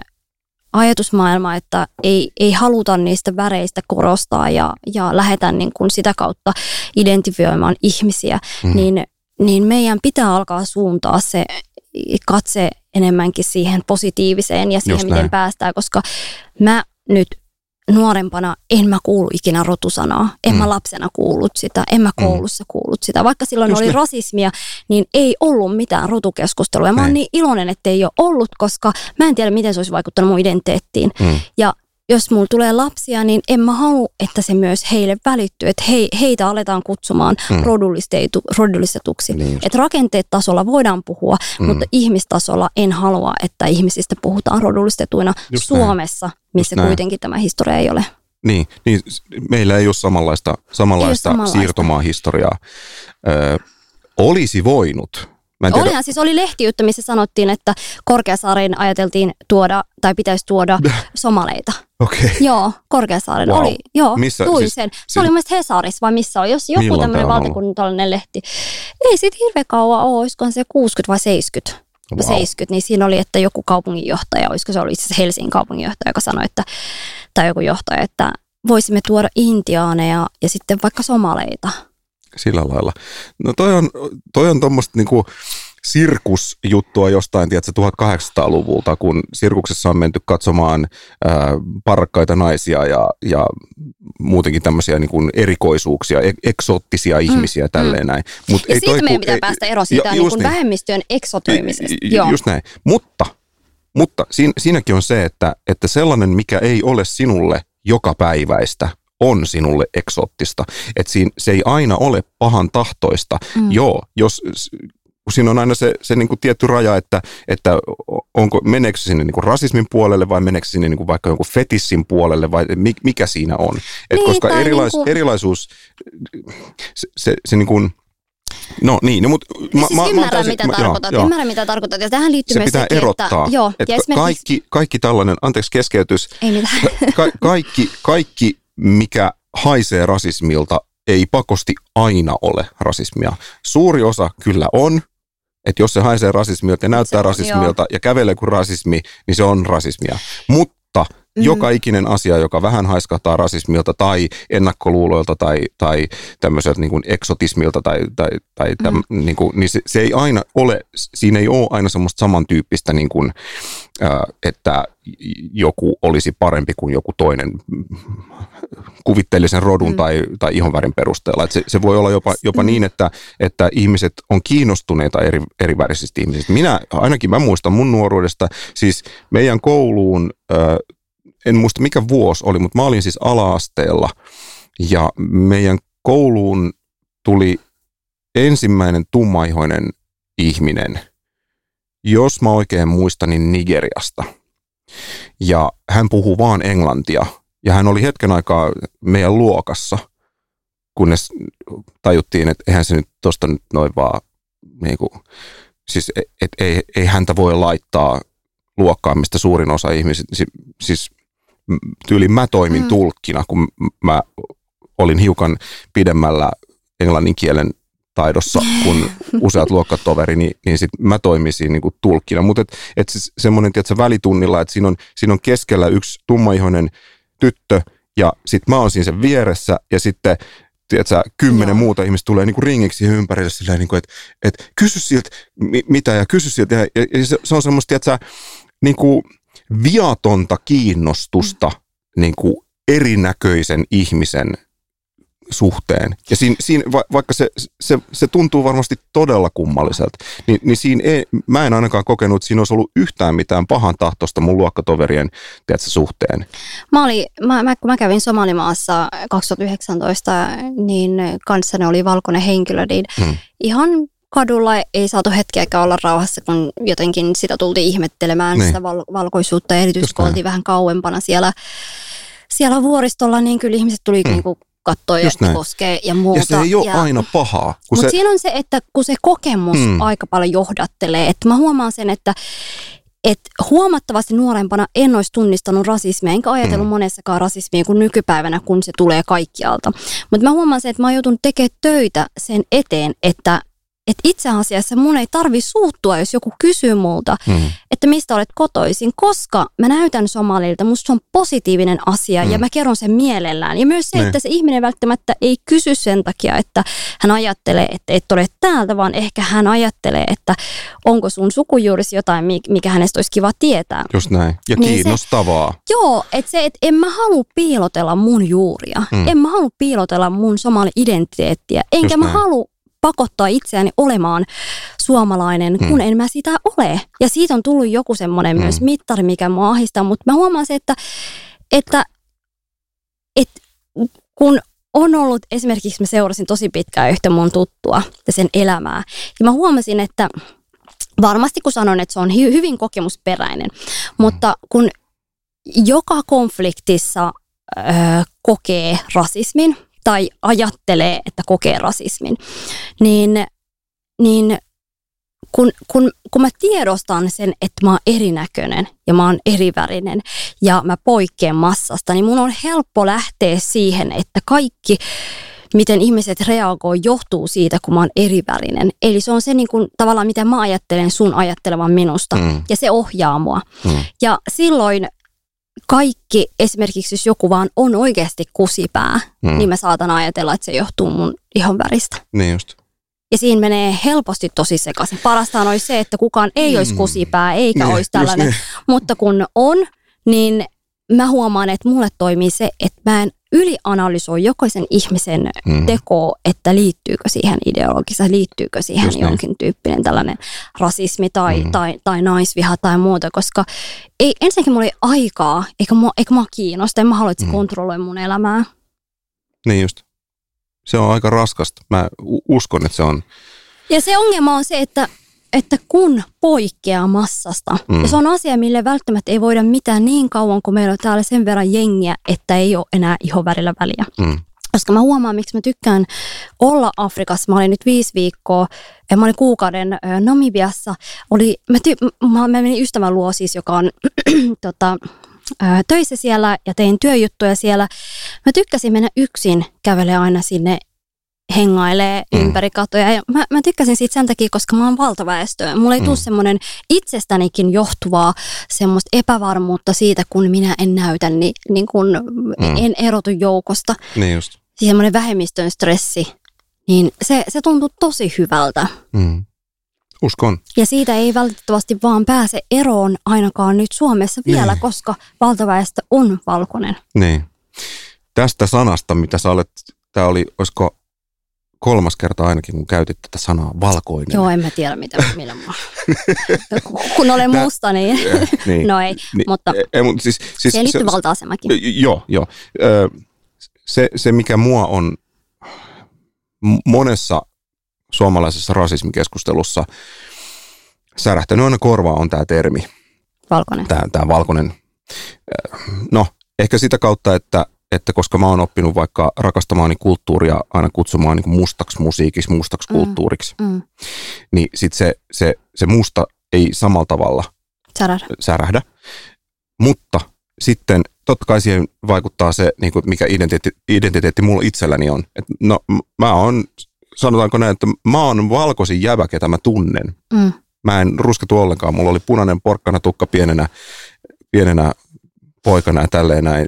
Eli multa hyvin pitkälti puuttuu se, se pigmentti, mikä voisi Joo. muuttua auringon säteiden vaikutuksesta tummemmaksi.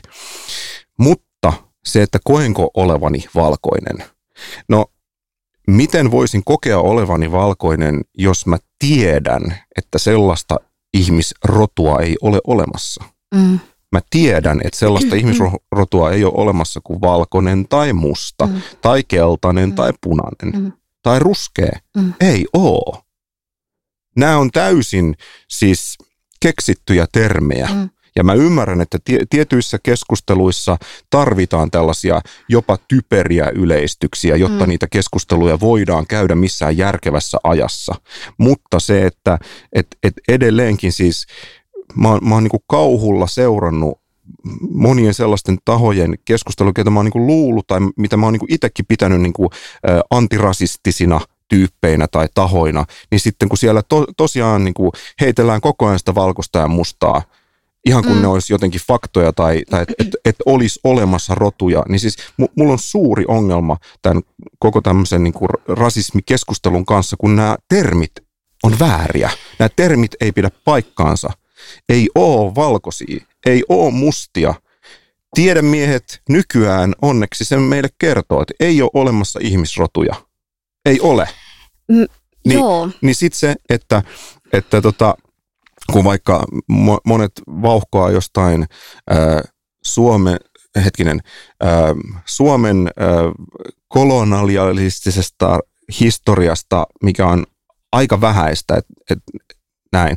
Toisin olisi kyllä itse asiassa voinut käydä. Siitä on mielenkiintoinen keskustelu, että kun Ruotsi yritti hankkia itselleen siirtomaita, niin siellä oli joku, jonkun laivan kapteeni oli suomalaisperäinen tyyppi. Mutta sitten Ruotsin siirtomaahankinnat meni ihan vituralleen, niin sitten ei tullut niitä siirtomaita. Mutta mut joka tapauksessa, että et kyllä suomalaisia on maailman tuoksinnassa ollut tuolla maailmalla tekemässä kaikkea helvetin tyhmää. Mutta että meillä ei semmoista sam- samanlaista ikään kuin niin kuin taakkaa ole. Että täällä on lähinnä yritetty niin kuin saamelaiset sulauttaa valtaväestöön, mikä on ollut ihan, mm. ihan kauhea asia, joka, jonka jälkiä edelleenkin korjataan.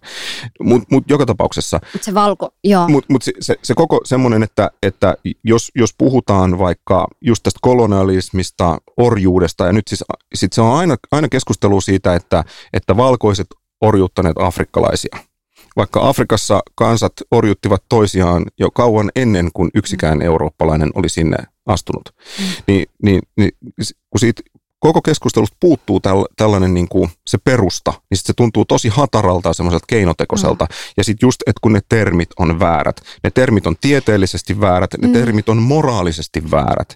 Et se, niin kuin, jo, jos sä sanot, että, että nyt vaikka esimerkiksi minulla tai, tai kenellä tahansa vaaleamman ihon omaavalla Suomen kansalaisella, riippumatta siitä, että, että mistä päin hän on. Mm. Että jos jos hän, hänellä on jotenkin, hän on ikään kuin syyllinen oman ihonvärinsä takia tai hän näin, että riittää se, että sä oot tietyn värinen, riittää se, että sä oot jotenkin ikävämpi ihminen tai, tai jotain tällaista näin, niin sitten sit koko keskustelu ikään kuin, lähtee, sit lähtee niin kuin pohja pois. Se tuntuu Kyllä, jotenkin ja... silleen, että et pitäisikö ihan ensimmäiseksi käydä se keskustelu siitä, että niitä oikeasti siis rotuja ei ole.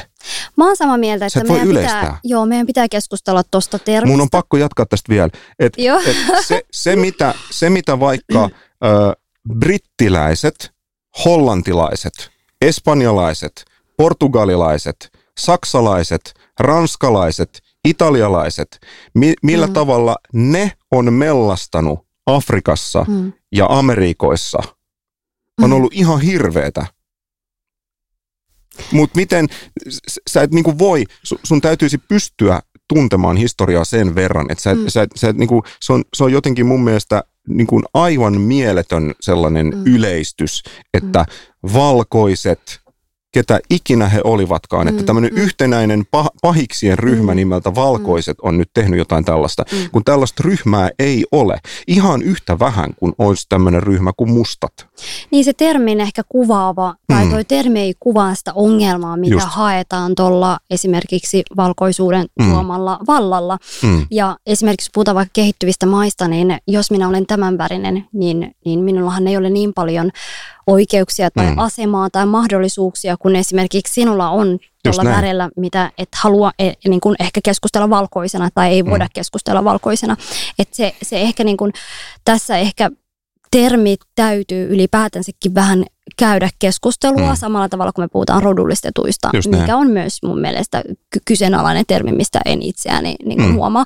Mutta itse se ongelma, jotka on noiden termien alla, on relevantteja ja niitä on, mm. niistä on syytä käydä keskustelua. Juuri näin, juuri ja näin. Mutta koska... miten me voidaan käydä hyvää keskustelua, jos ne alkuperät niin termit on, historia on unohdettu. Ja, ja, ja pe- Pitää vaan niin. jatkaa keskustelua Niin. ja, ja pohtia, mikä voisi olla semmoinen termi, mikä kuvastaa Mm. sitä ö, tota ongelmaa. Niin just. Koska mä puhun esimerkiksi nytten, ö, nyt tämä syy, minkä takia ö, mä käyn ihan hiilenä tuossa Twitterissä, on se, että mä puhun siitä, että valkoisen pelastajan ö, Mm. ilmiöstä, mikä on hyvin todellinen, koska jos esimerkiksi ö, köyhyysporno ja tämmöiset niin kuin kehitysalan järjestöt lähtee vaan sen takia, että he haluavat auttaa, koska he on, heillä on erilainen asema siellä, Mm. joka tulee sen ihonvärin kautta, niin onhan se, kyllähän meidän on kyetä, kyettävä käydä keskusteluita, kun Mm. se valta on nimenomaan muodostunut siellä historiassa tiettyjen ongelmien takia. Mutta jos me ei, se keskustelu nyt niin kuin tyssää siihen, että et, et, no minä valkoinen en voi ikinä enää auttaa tai en minä voi Mm. auttaa ja, ja koska ei ehkä kyetä katsomaan peiliin, että se ei tarkoita sitä, että yksittäinen ihmisen pitää kokea syyllisyyden Mm. tunnetta siitä, mikä hänen ihon värillä on Mm. joku toinen tehnyt. Just niin. Mutta voi puhua siitä, että mitä se tarkoittaa jossain muualla. Just näin. Et, et, sitä keskustelua vaan tarvitaan ja se ei voi... Lisää keskustelua. Li, kyllä joo, ja se ei voi tyssää Mm. siihen, että meidän on vaikea kohdata itseämme mm. Mm. tai toisiamme tai ymmärtää. Ja tämän takia esimerkiksi tarinan kertomisella ja siitä, kuka kertoo tarinaa ja kene, keistä kerrotaan, on hyvin tärkeitä. Just näin. Joo, siis Mutta siis termeistä kyllä, Niin. termeistä, termeistä pitää puhua joo. Ja, ja, ja tiedostaa ja, ja, ja mä huomaan, että, että sellaisissa ihmisissä, jotka ei ehkä sitten myöskään ole niin sinut historian kanssa, niin, niin sitten va- varsinkin, niin kuin, mitä mä selittäisin, varsinkin vaalea, tyypillisesti vaaleaihoiset ihmiset, jotka ne ei samalla tavalla ole ehkä ottaneet asioista selvää, niin sitten tulee sellainen vastareaktio, joka on koko sille keskustelulle ja sen niin kuin alkuperäisen ongelman korjaamiselle niin kuin negatiivinen vastareaktio. Eli sitten kun, kun yksinkertaistetaan liikaa ja puhutaan, että valkoiset teki näin mustille Afrikassa, Mm. piste, so so, niin sitten sellaiset ihmiset, kenellä on tällainen valkoinen identiteetti, niin he kokee, että heitä nyt syyllistetään heidän esi-isiensä tai, tai ihmisi, niin kuin sellaisten rikoksista, joilla ei, he ei ole siis sukua heille. No ei Näin. ehkä Niin sit- yksilötasolla. Niin, niin, ei, niin, mutta, mutta kun monet ihmiset ei kykene erottamaan sitä yksilöä siitä äh, valkoisen, valkoisuuden konseptista, että, että, että koska niin kauan on käytetty tämmöisiä termejä kuin valkoiset ja mustat ja ruskeat ja Mm. punaiset ja keltaiset, Mm. niin, niin se on niin kuin edelleen osa sitä ikään kuin popkulttuuria. Ja, Kyllä. ja sitten sit, kun Mm. sitä, sitä niin kuin ei pyritä poistamaan, vaan Mm. päinvastoin meillä on, meillä on tahoja nyt, suuri osa siitä porukasta, joka yrittää tai ylläpitää tätä rasismikeskustelua Suomessa, niin, niin he, heillä on just tätä Yhdysvalloista tuotua tämmöistä kriittisen rotuteorian, täl, tällaista niin kuin enemmän niin kuin ihmisryhmiä erottelevaa Mm. tarinaa, narratiivia, kuin semmoista, et, et, mikä niin kuin yhdistäisi ihmisiä. Et sit just Mut siinä on semmoinen niin syyllist, syyllistämisaspekti. Ja, ja mä, mä oon sen verran lukenut historiaa, että ei, mua ei pysty syyllistämään. Et mu, muu se ei niin kuin toimi, mutta mä näen sen, Mutta sä että et se, se, myöskään kiellä sitä niin kuin valta-asetelmaa just en missään historian nimessä, kautta, en, en missään pystyy- nimessä. Et, Mut et mä, näiden poissu, toisiaan poissulkeminen on haasteellinen, ettei, Just. ettei koe syyllisyyden tunnetta, Mm. mutta sitten samaan aikaan esimerkiksi toukokuussa vai oliko se kesäkuun alussa esimerkiksi Saksa myönsi kansanmurhan öö, tuolla Namibiassa, mikä oli älyttömän niin Joo, hyvä, vaikka tärkeä. nyt me tiedettiin, mutta se, että siellä he myönsi sen, mikä Mm. osittain tulee sen ihon värin, ihon värin niin kuin kautta tavallaan. Jep. Ja nyt mä tykkään siitä, että Namibiassa on niin hirveellistä, niin tää, siellähän on hirveä tämmöinen, uh, esimerkiksi siellä kun mä olin mun ystävän kanssa, joka on valkoinen, niin siellähän on mustat erikseen, valkoiset erikseen, ja ne ihmetteli sitä, että kun me oltiin yhdessä, että siellä on niin kuin jakautunut Mm. jengi aika paljon, että Jep. siellä se niin kuin, tavallaan Black Lives Matters tai tämmöinen rasismikeskustelu ei ole siellä hirveän... Uh, hirveän merkityksellisessä asemassa ja siellä mm. pitää puhua ja siellä kaikki valkoiset on namibialaisia ja kaikki tummat on namibialaisia, mutta silti siinä on se Mm. ongelma, että se rasismikaan aina ei tarkoita siihen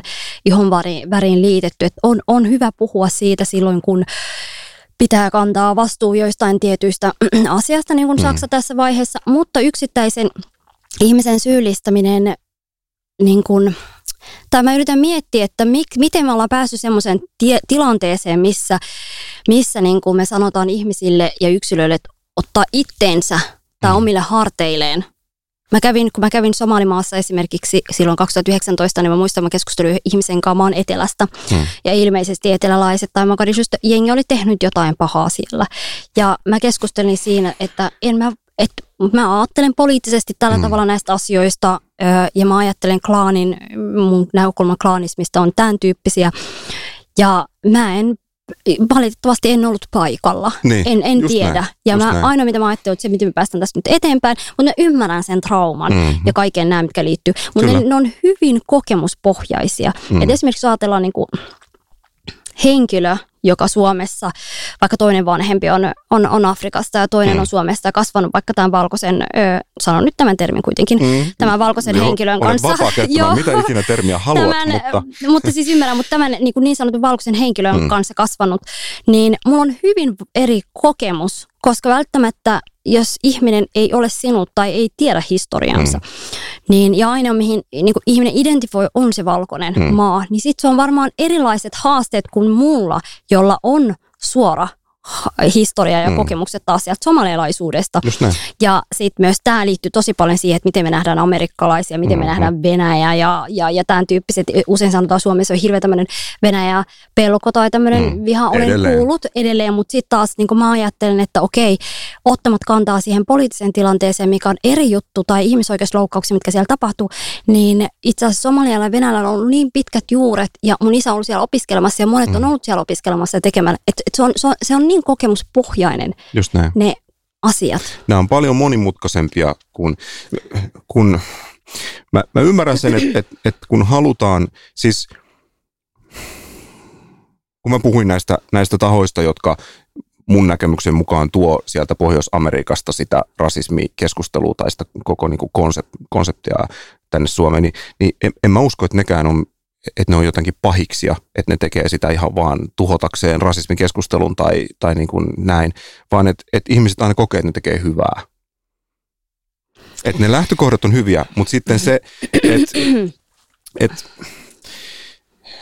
sillä voi olla nimenomaan negatiivisia vaikutuksia ja just se, että kun päästään takaisin tähän että mitä me tarvitaan enemmän, on järkevää keskustelua ja, ja kiihkotonta keskustelua ja tällaista näin, niin, niin sit mä koen, että, että tie, tietyt tällaiset jutut, mitä ehkä sieltä yritetään tuoda tänne näin, niin, niin on, niin kuin, toimii vastoin sitä alkuperäistä su, sitä niin, kuin, niin, niin, sitä alkuperäistä tarkoitusta vastaan, mikä on siis rasismin poistaminen – se on se, se, on se niin kuin, mistä ollaan täysin samaa mieltä, että sitä ei pitäisi olla. Mutta sitten taas ollaan eri mieltä, että miten se tehdään. Että... Ja siis hyvällä tekeminen mm. aina ei tarkoita, että tehdään hyvää tai että Just sillä näin. on hyvä tarkoitus. Että niin esimerkiksi just. nyt kun mä puhun siitä valkoisen pelastajan mm. ilmiöstä, mikä näkyy meidän kehitysalan kuvastosta ja, ja, ja, ja on leimaava ja ei käy koko totuutta, niin mm. se perusvastaus, mikä kuulee, on se, että kun me tehdään hyvää. Mm. Mutta kun se ei oikeuta sitä, että sä lähetät joka vuosi jonkun Suomessa koko ikänsä ollut toimittajan jonnekin ö, kylään ihmettelemään, pohtimaan ja tekemään ihmisistä ikään kuin olisi jossain niin kuin, mm. ö, kor, korkeasaari tai eläimiä, joita ihaillaan tänne. Ei se, ei, ei, ei se oikeuta mm. sitä, että, että hyvää pitää tehdä ja me tehdään sitä, mutta meidän pitää pyrkiä keskustelemaan siitä, että onko se meidän hyvä tekeminen turvallinen mm. ja kestävä. Mulle oli suuri järkytys, kun mä ensimmäistä kertaa elämässäni näin valokuvia jostain tyyli Zimbabwen mielettömistä siis pilvenpiirtäjistä. Tiedätkö? Aattele, Oi kuule. Aattele, mm. aattele. Et mä, mä oon sentään niinku suhteellisen tietoinen ollut asioista. Ja sit kun mä ensimmäistä kertaa näen sen, mä oon silleen, että mistä maasta tämä on. Et miksi, miksi et mä en, se voi olla Afrikassa. Niin, että et miksi mä en ikinä oo eläessäni koulukirjassa, maantiedon tunnilla tai edes TV-mainoksessa tai TV-sarjassa tai elokuvassa nähnyt, että Afrikassa on oikeasti tällaista. Miksi mulle on aina näytetty se savimaja tiedätkö? Ja miksi ei Se, lähde... se naku, naku lapsi, jolla ei selkeästi Isot ole silmät ja- niin, niin joo. va, vatsa pulleena, No ja joo, joka selkeästi joo. on jollain alueella, joka kärsii nälänhädästä. Miksi mulle on aina Joo. näytetty se kuva?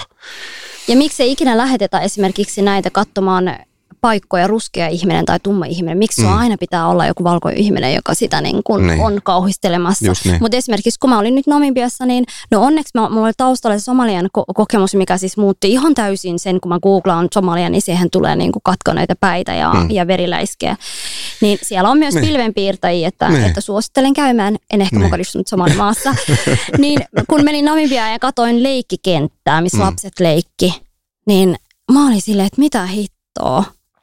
Ja siis mä, mä laitoin Instagramiin, mä olin silleen, että vertauskuva, se ainoa Mm. kuva, kun sä googlaat lapset Afrikka. Niin.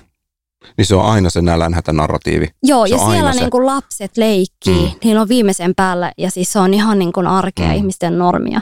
Et, et, et, ja näistä pitää puhua, Just niin.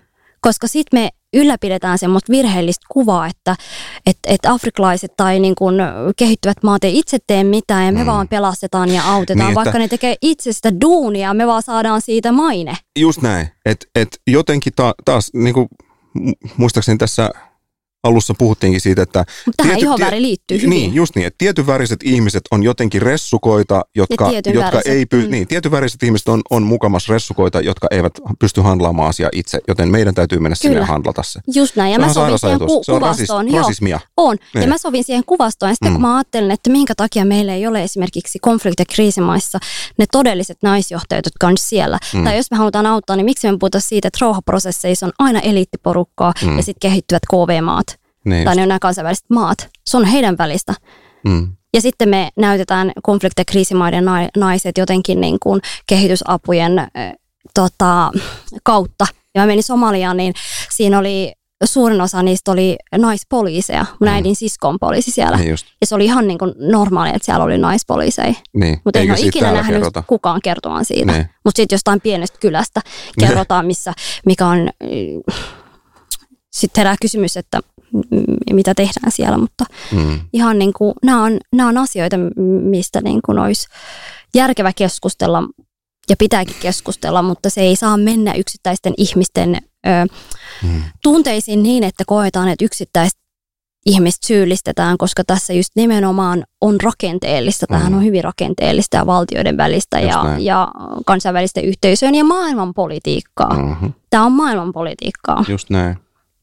Ja just se, siinä on niin monet miljardit kyseessä, että esimerkiksi vaikka niin kuin, kun nykyään mediassa saa kysyä, että minkä takia kehitysmaat on edelleen kehitysmaita. Sen, sen kysymyksen saa nykyään esittää. En, ennen siitä mun mielestä ei ole saanut keskustella kunnolla. Mutta se on niin iso business, ja koko talous, ma- maailman talous perustuu siihen, että, että meillä on köyhiä maita, josta me saadaan niitä resursseja halvalla. Jotta me saadaan niitä metalleja, harvinaisia maametalleja, että, että siellä se joku lapsi Timanttia kaivaa. ja Ni- Niin jo, timantit, joo, se on vielä, niin, mutta että et me saadaan sieltä maasta halvalla, kun, kun siellä sitten joku lapsi todennäköisesti kaivaa sitä, sitä kobolttia siellä huonoissa olosuhteissa il, i, ilman kunnollista palkkaa mahdollisimman halvalla laivaa vaan ja tehtaaseen tuonne Kiinaan ja sitten se sama se puhelin, mikä on, minkä matskut on kaivettu sieltä Afrikan maaperästä, niin sitten se sama puhelin, joka on sitten valmistettu siellä Kiinassa, niin myydään takaisin sinne afrikkalaisille aika helvetinvoisella voitolla. Mm. Oli kyse sitten mistä tahansa, vaikka maatalouskoneesta tai tällaisesta näin. Mistä, Siis mm. mä joskus luin tämmöisen artikkelin, olisiko, olisiko ollut Voimalehti tai, tai jopa City-lehti aikoinaan, tämmöinen ilmaisjakelulehti, niin siinä oli semmoinen juttu jostain Afrikan maasta, missä puhuttiin siitä, että, että maa, oliko se IMF tai joku VTO tai joku tämmöinen, oli asettanut sille maalle siis tämmöisen ö, lainaehdon, eli että saatte meiltä nyt näin ja näin monta miljardia lainaa, kunhan lupaatte, että ette käytä sitä rahaa tai, tai ette käytä mitään, ette saa kehittää teidän omaa, ette saa rakentaa maapähkinätehtaita.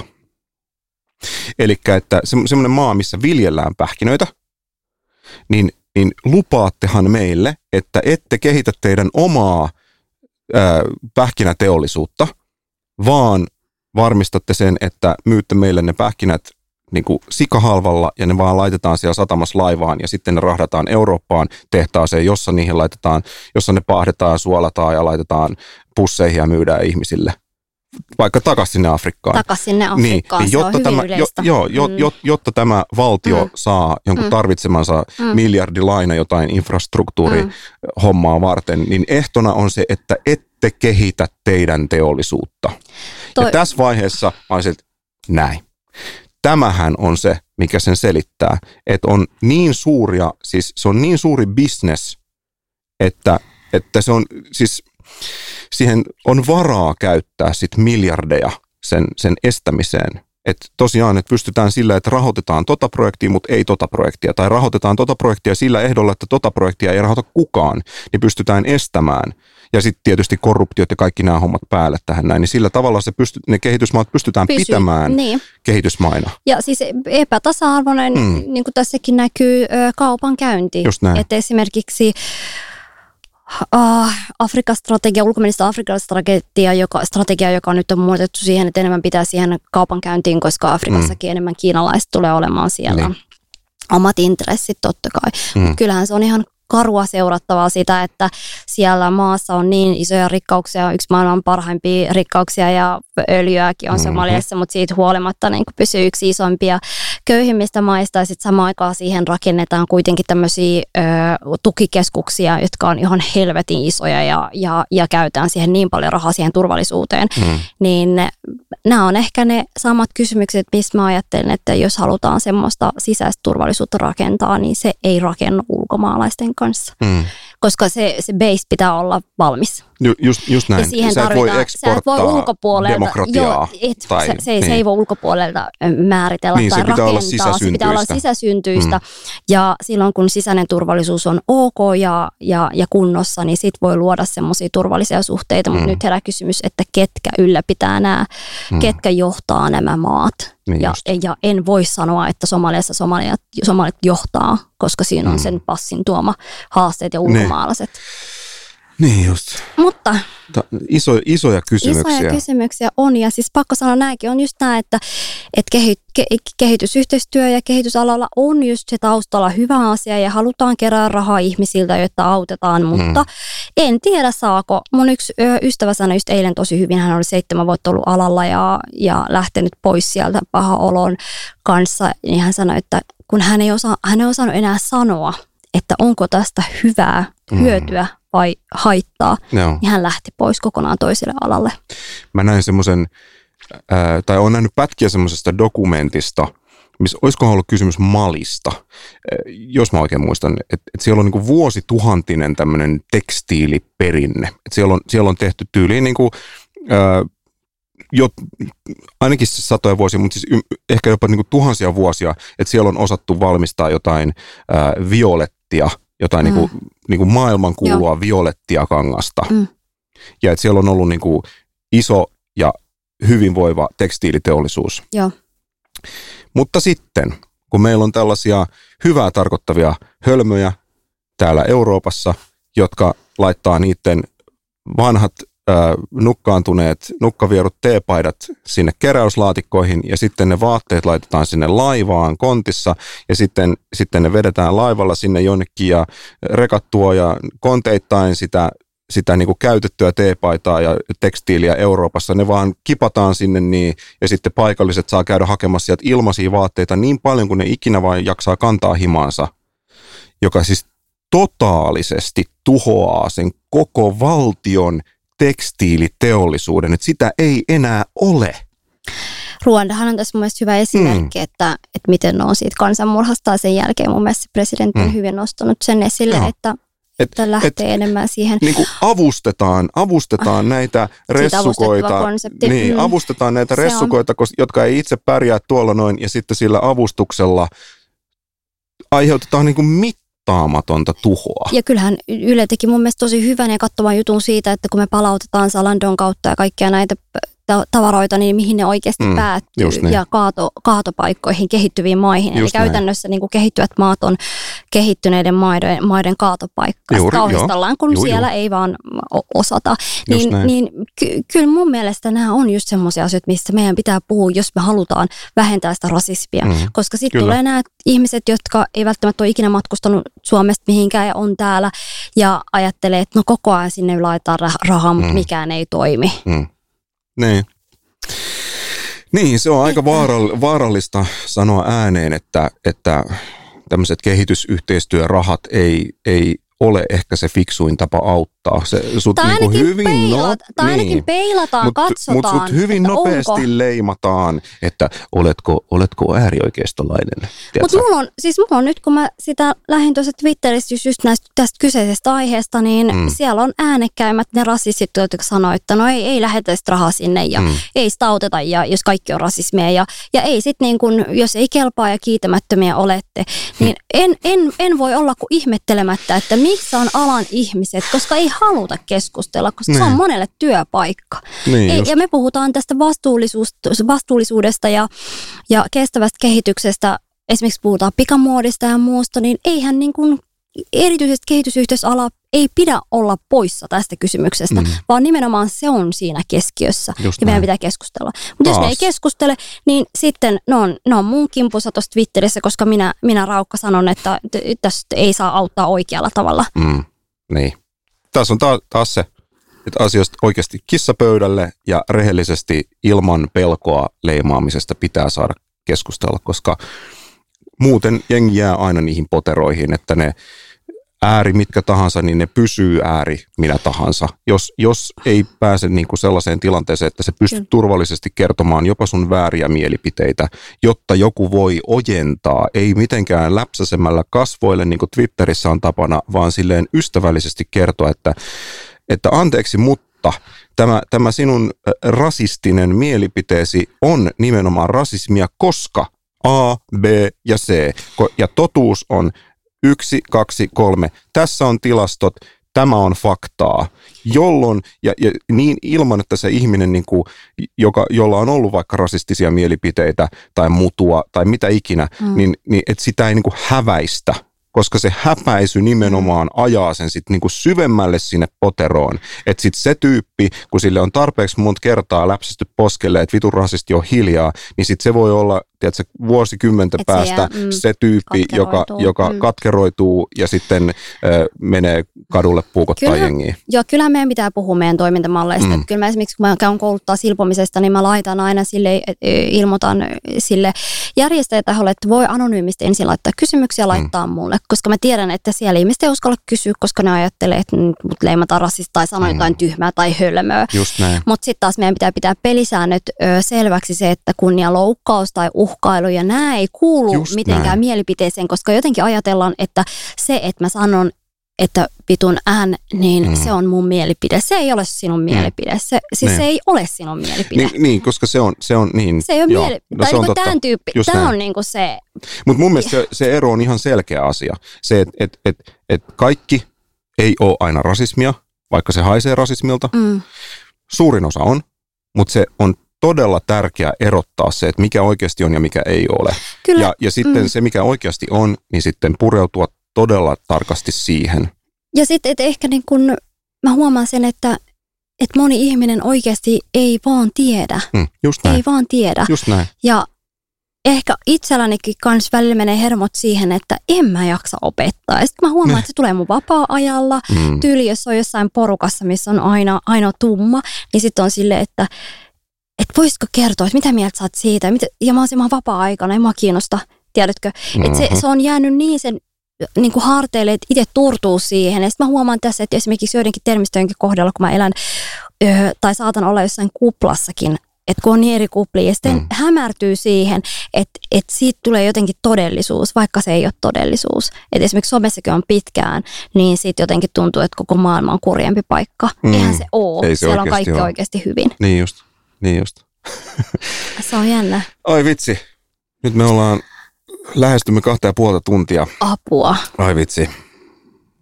Tämä on ollut ihan mahtavaa. Kiitos, että tulit vieraaksi. Meidän täytyy jatkaa tätä keskustelua, koska mielestäni muun muassa tällaista hyvää keskustelua tarvitaan maailmaan lisää. Kiitos, oli tosi kiva jutella kyllä Ja- vaihteeksi tästä. Joo, oli kiva nähdä pitkästä aikaa ja siis edelleen sanon, että, että siis kiitos, kiitos hyvästä duunista. Sä oot tehnyt paljon, paljon arvokasta naisten eteen ja varmasti sitä kautta myös miesten eteen, koska kaikki miehet tulee naisista. Kyllä. Kiitos hei, kiitos paljon keskustelusta. Kiitoksia. Moi.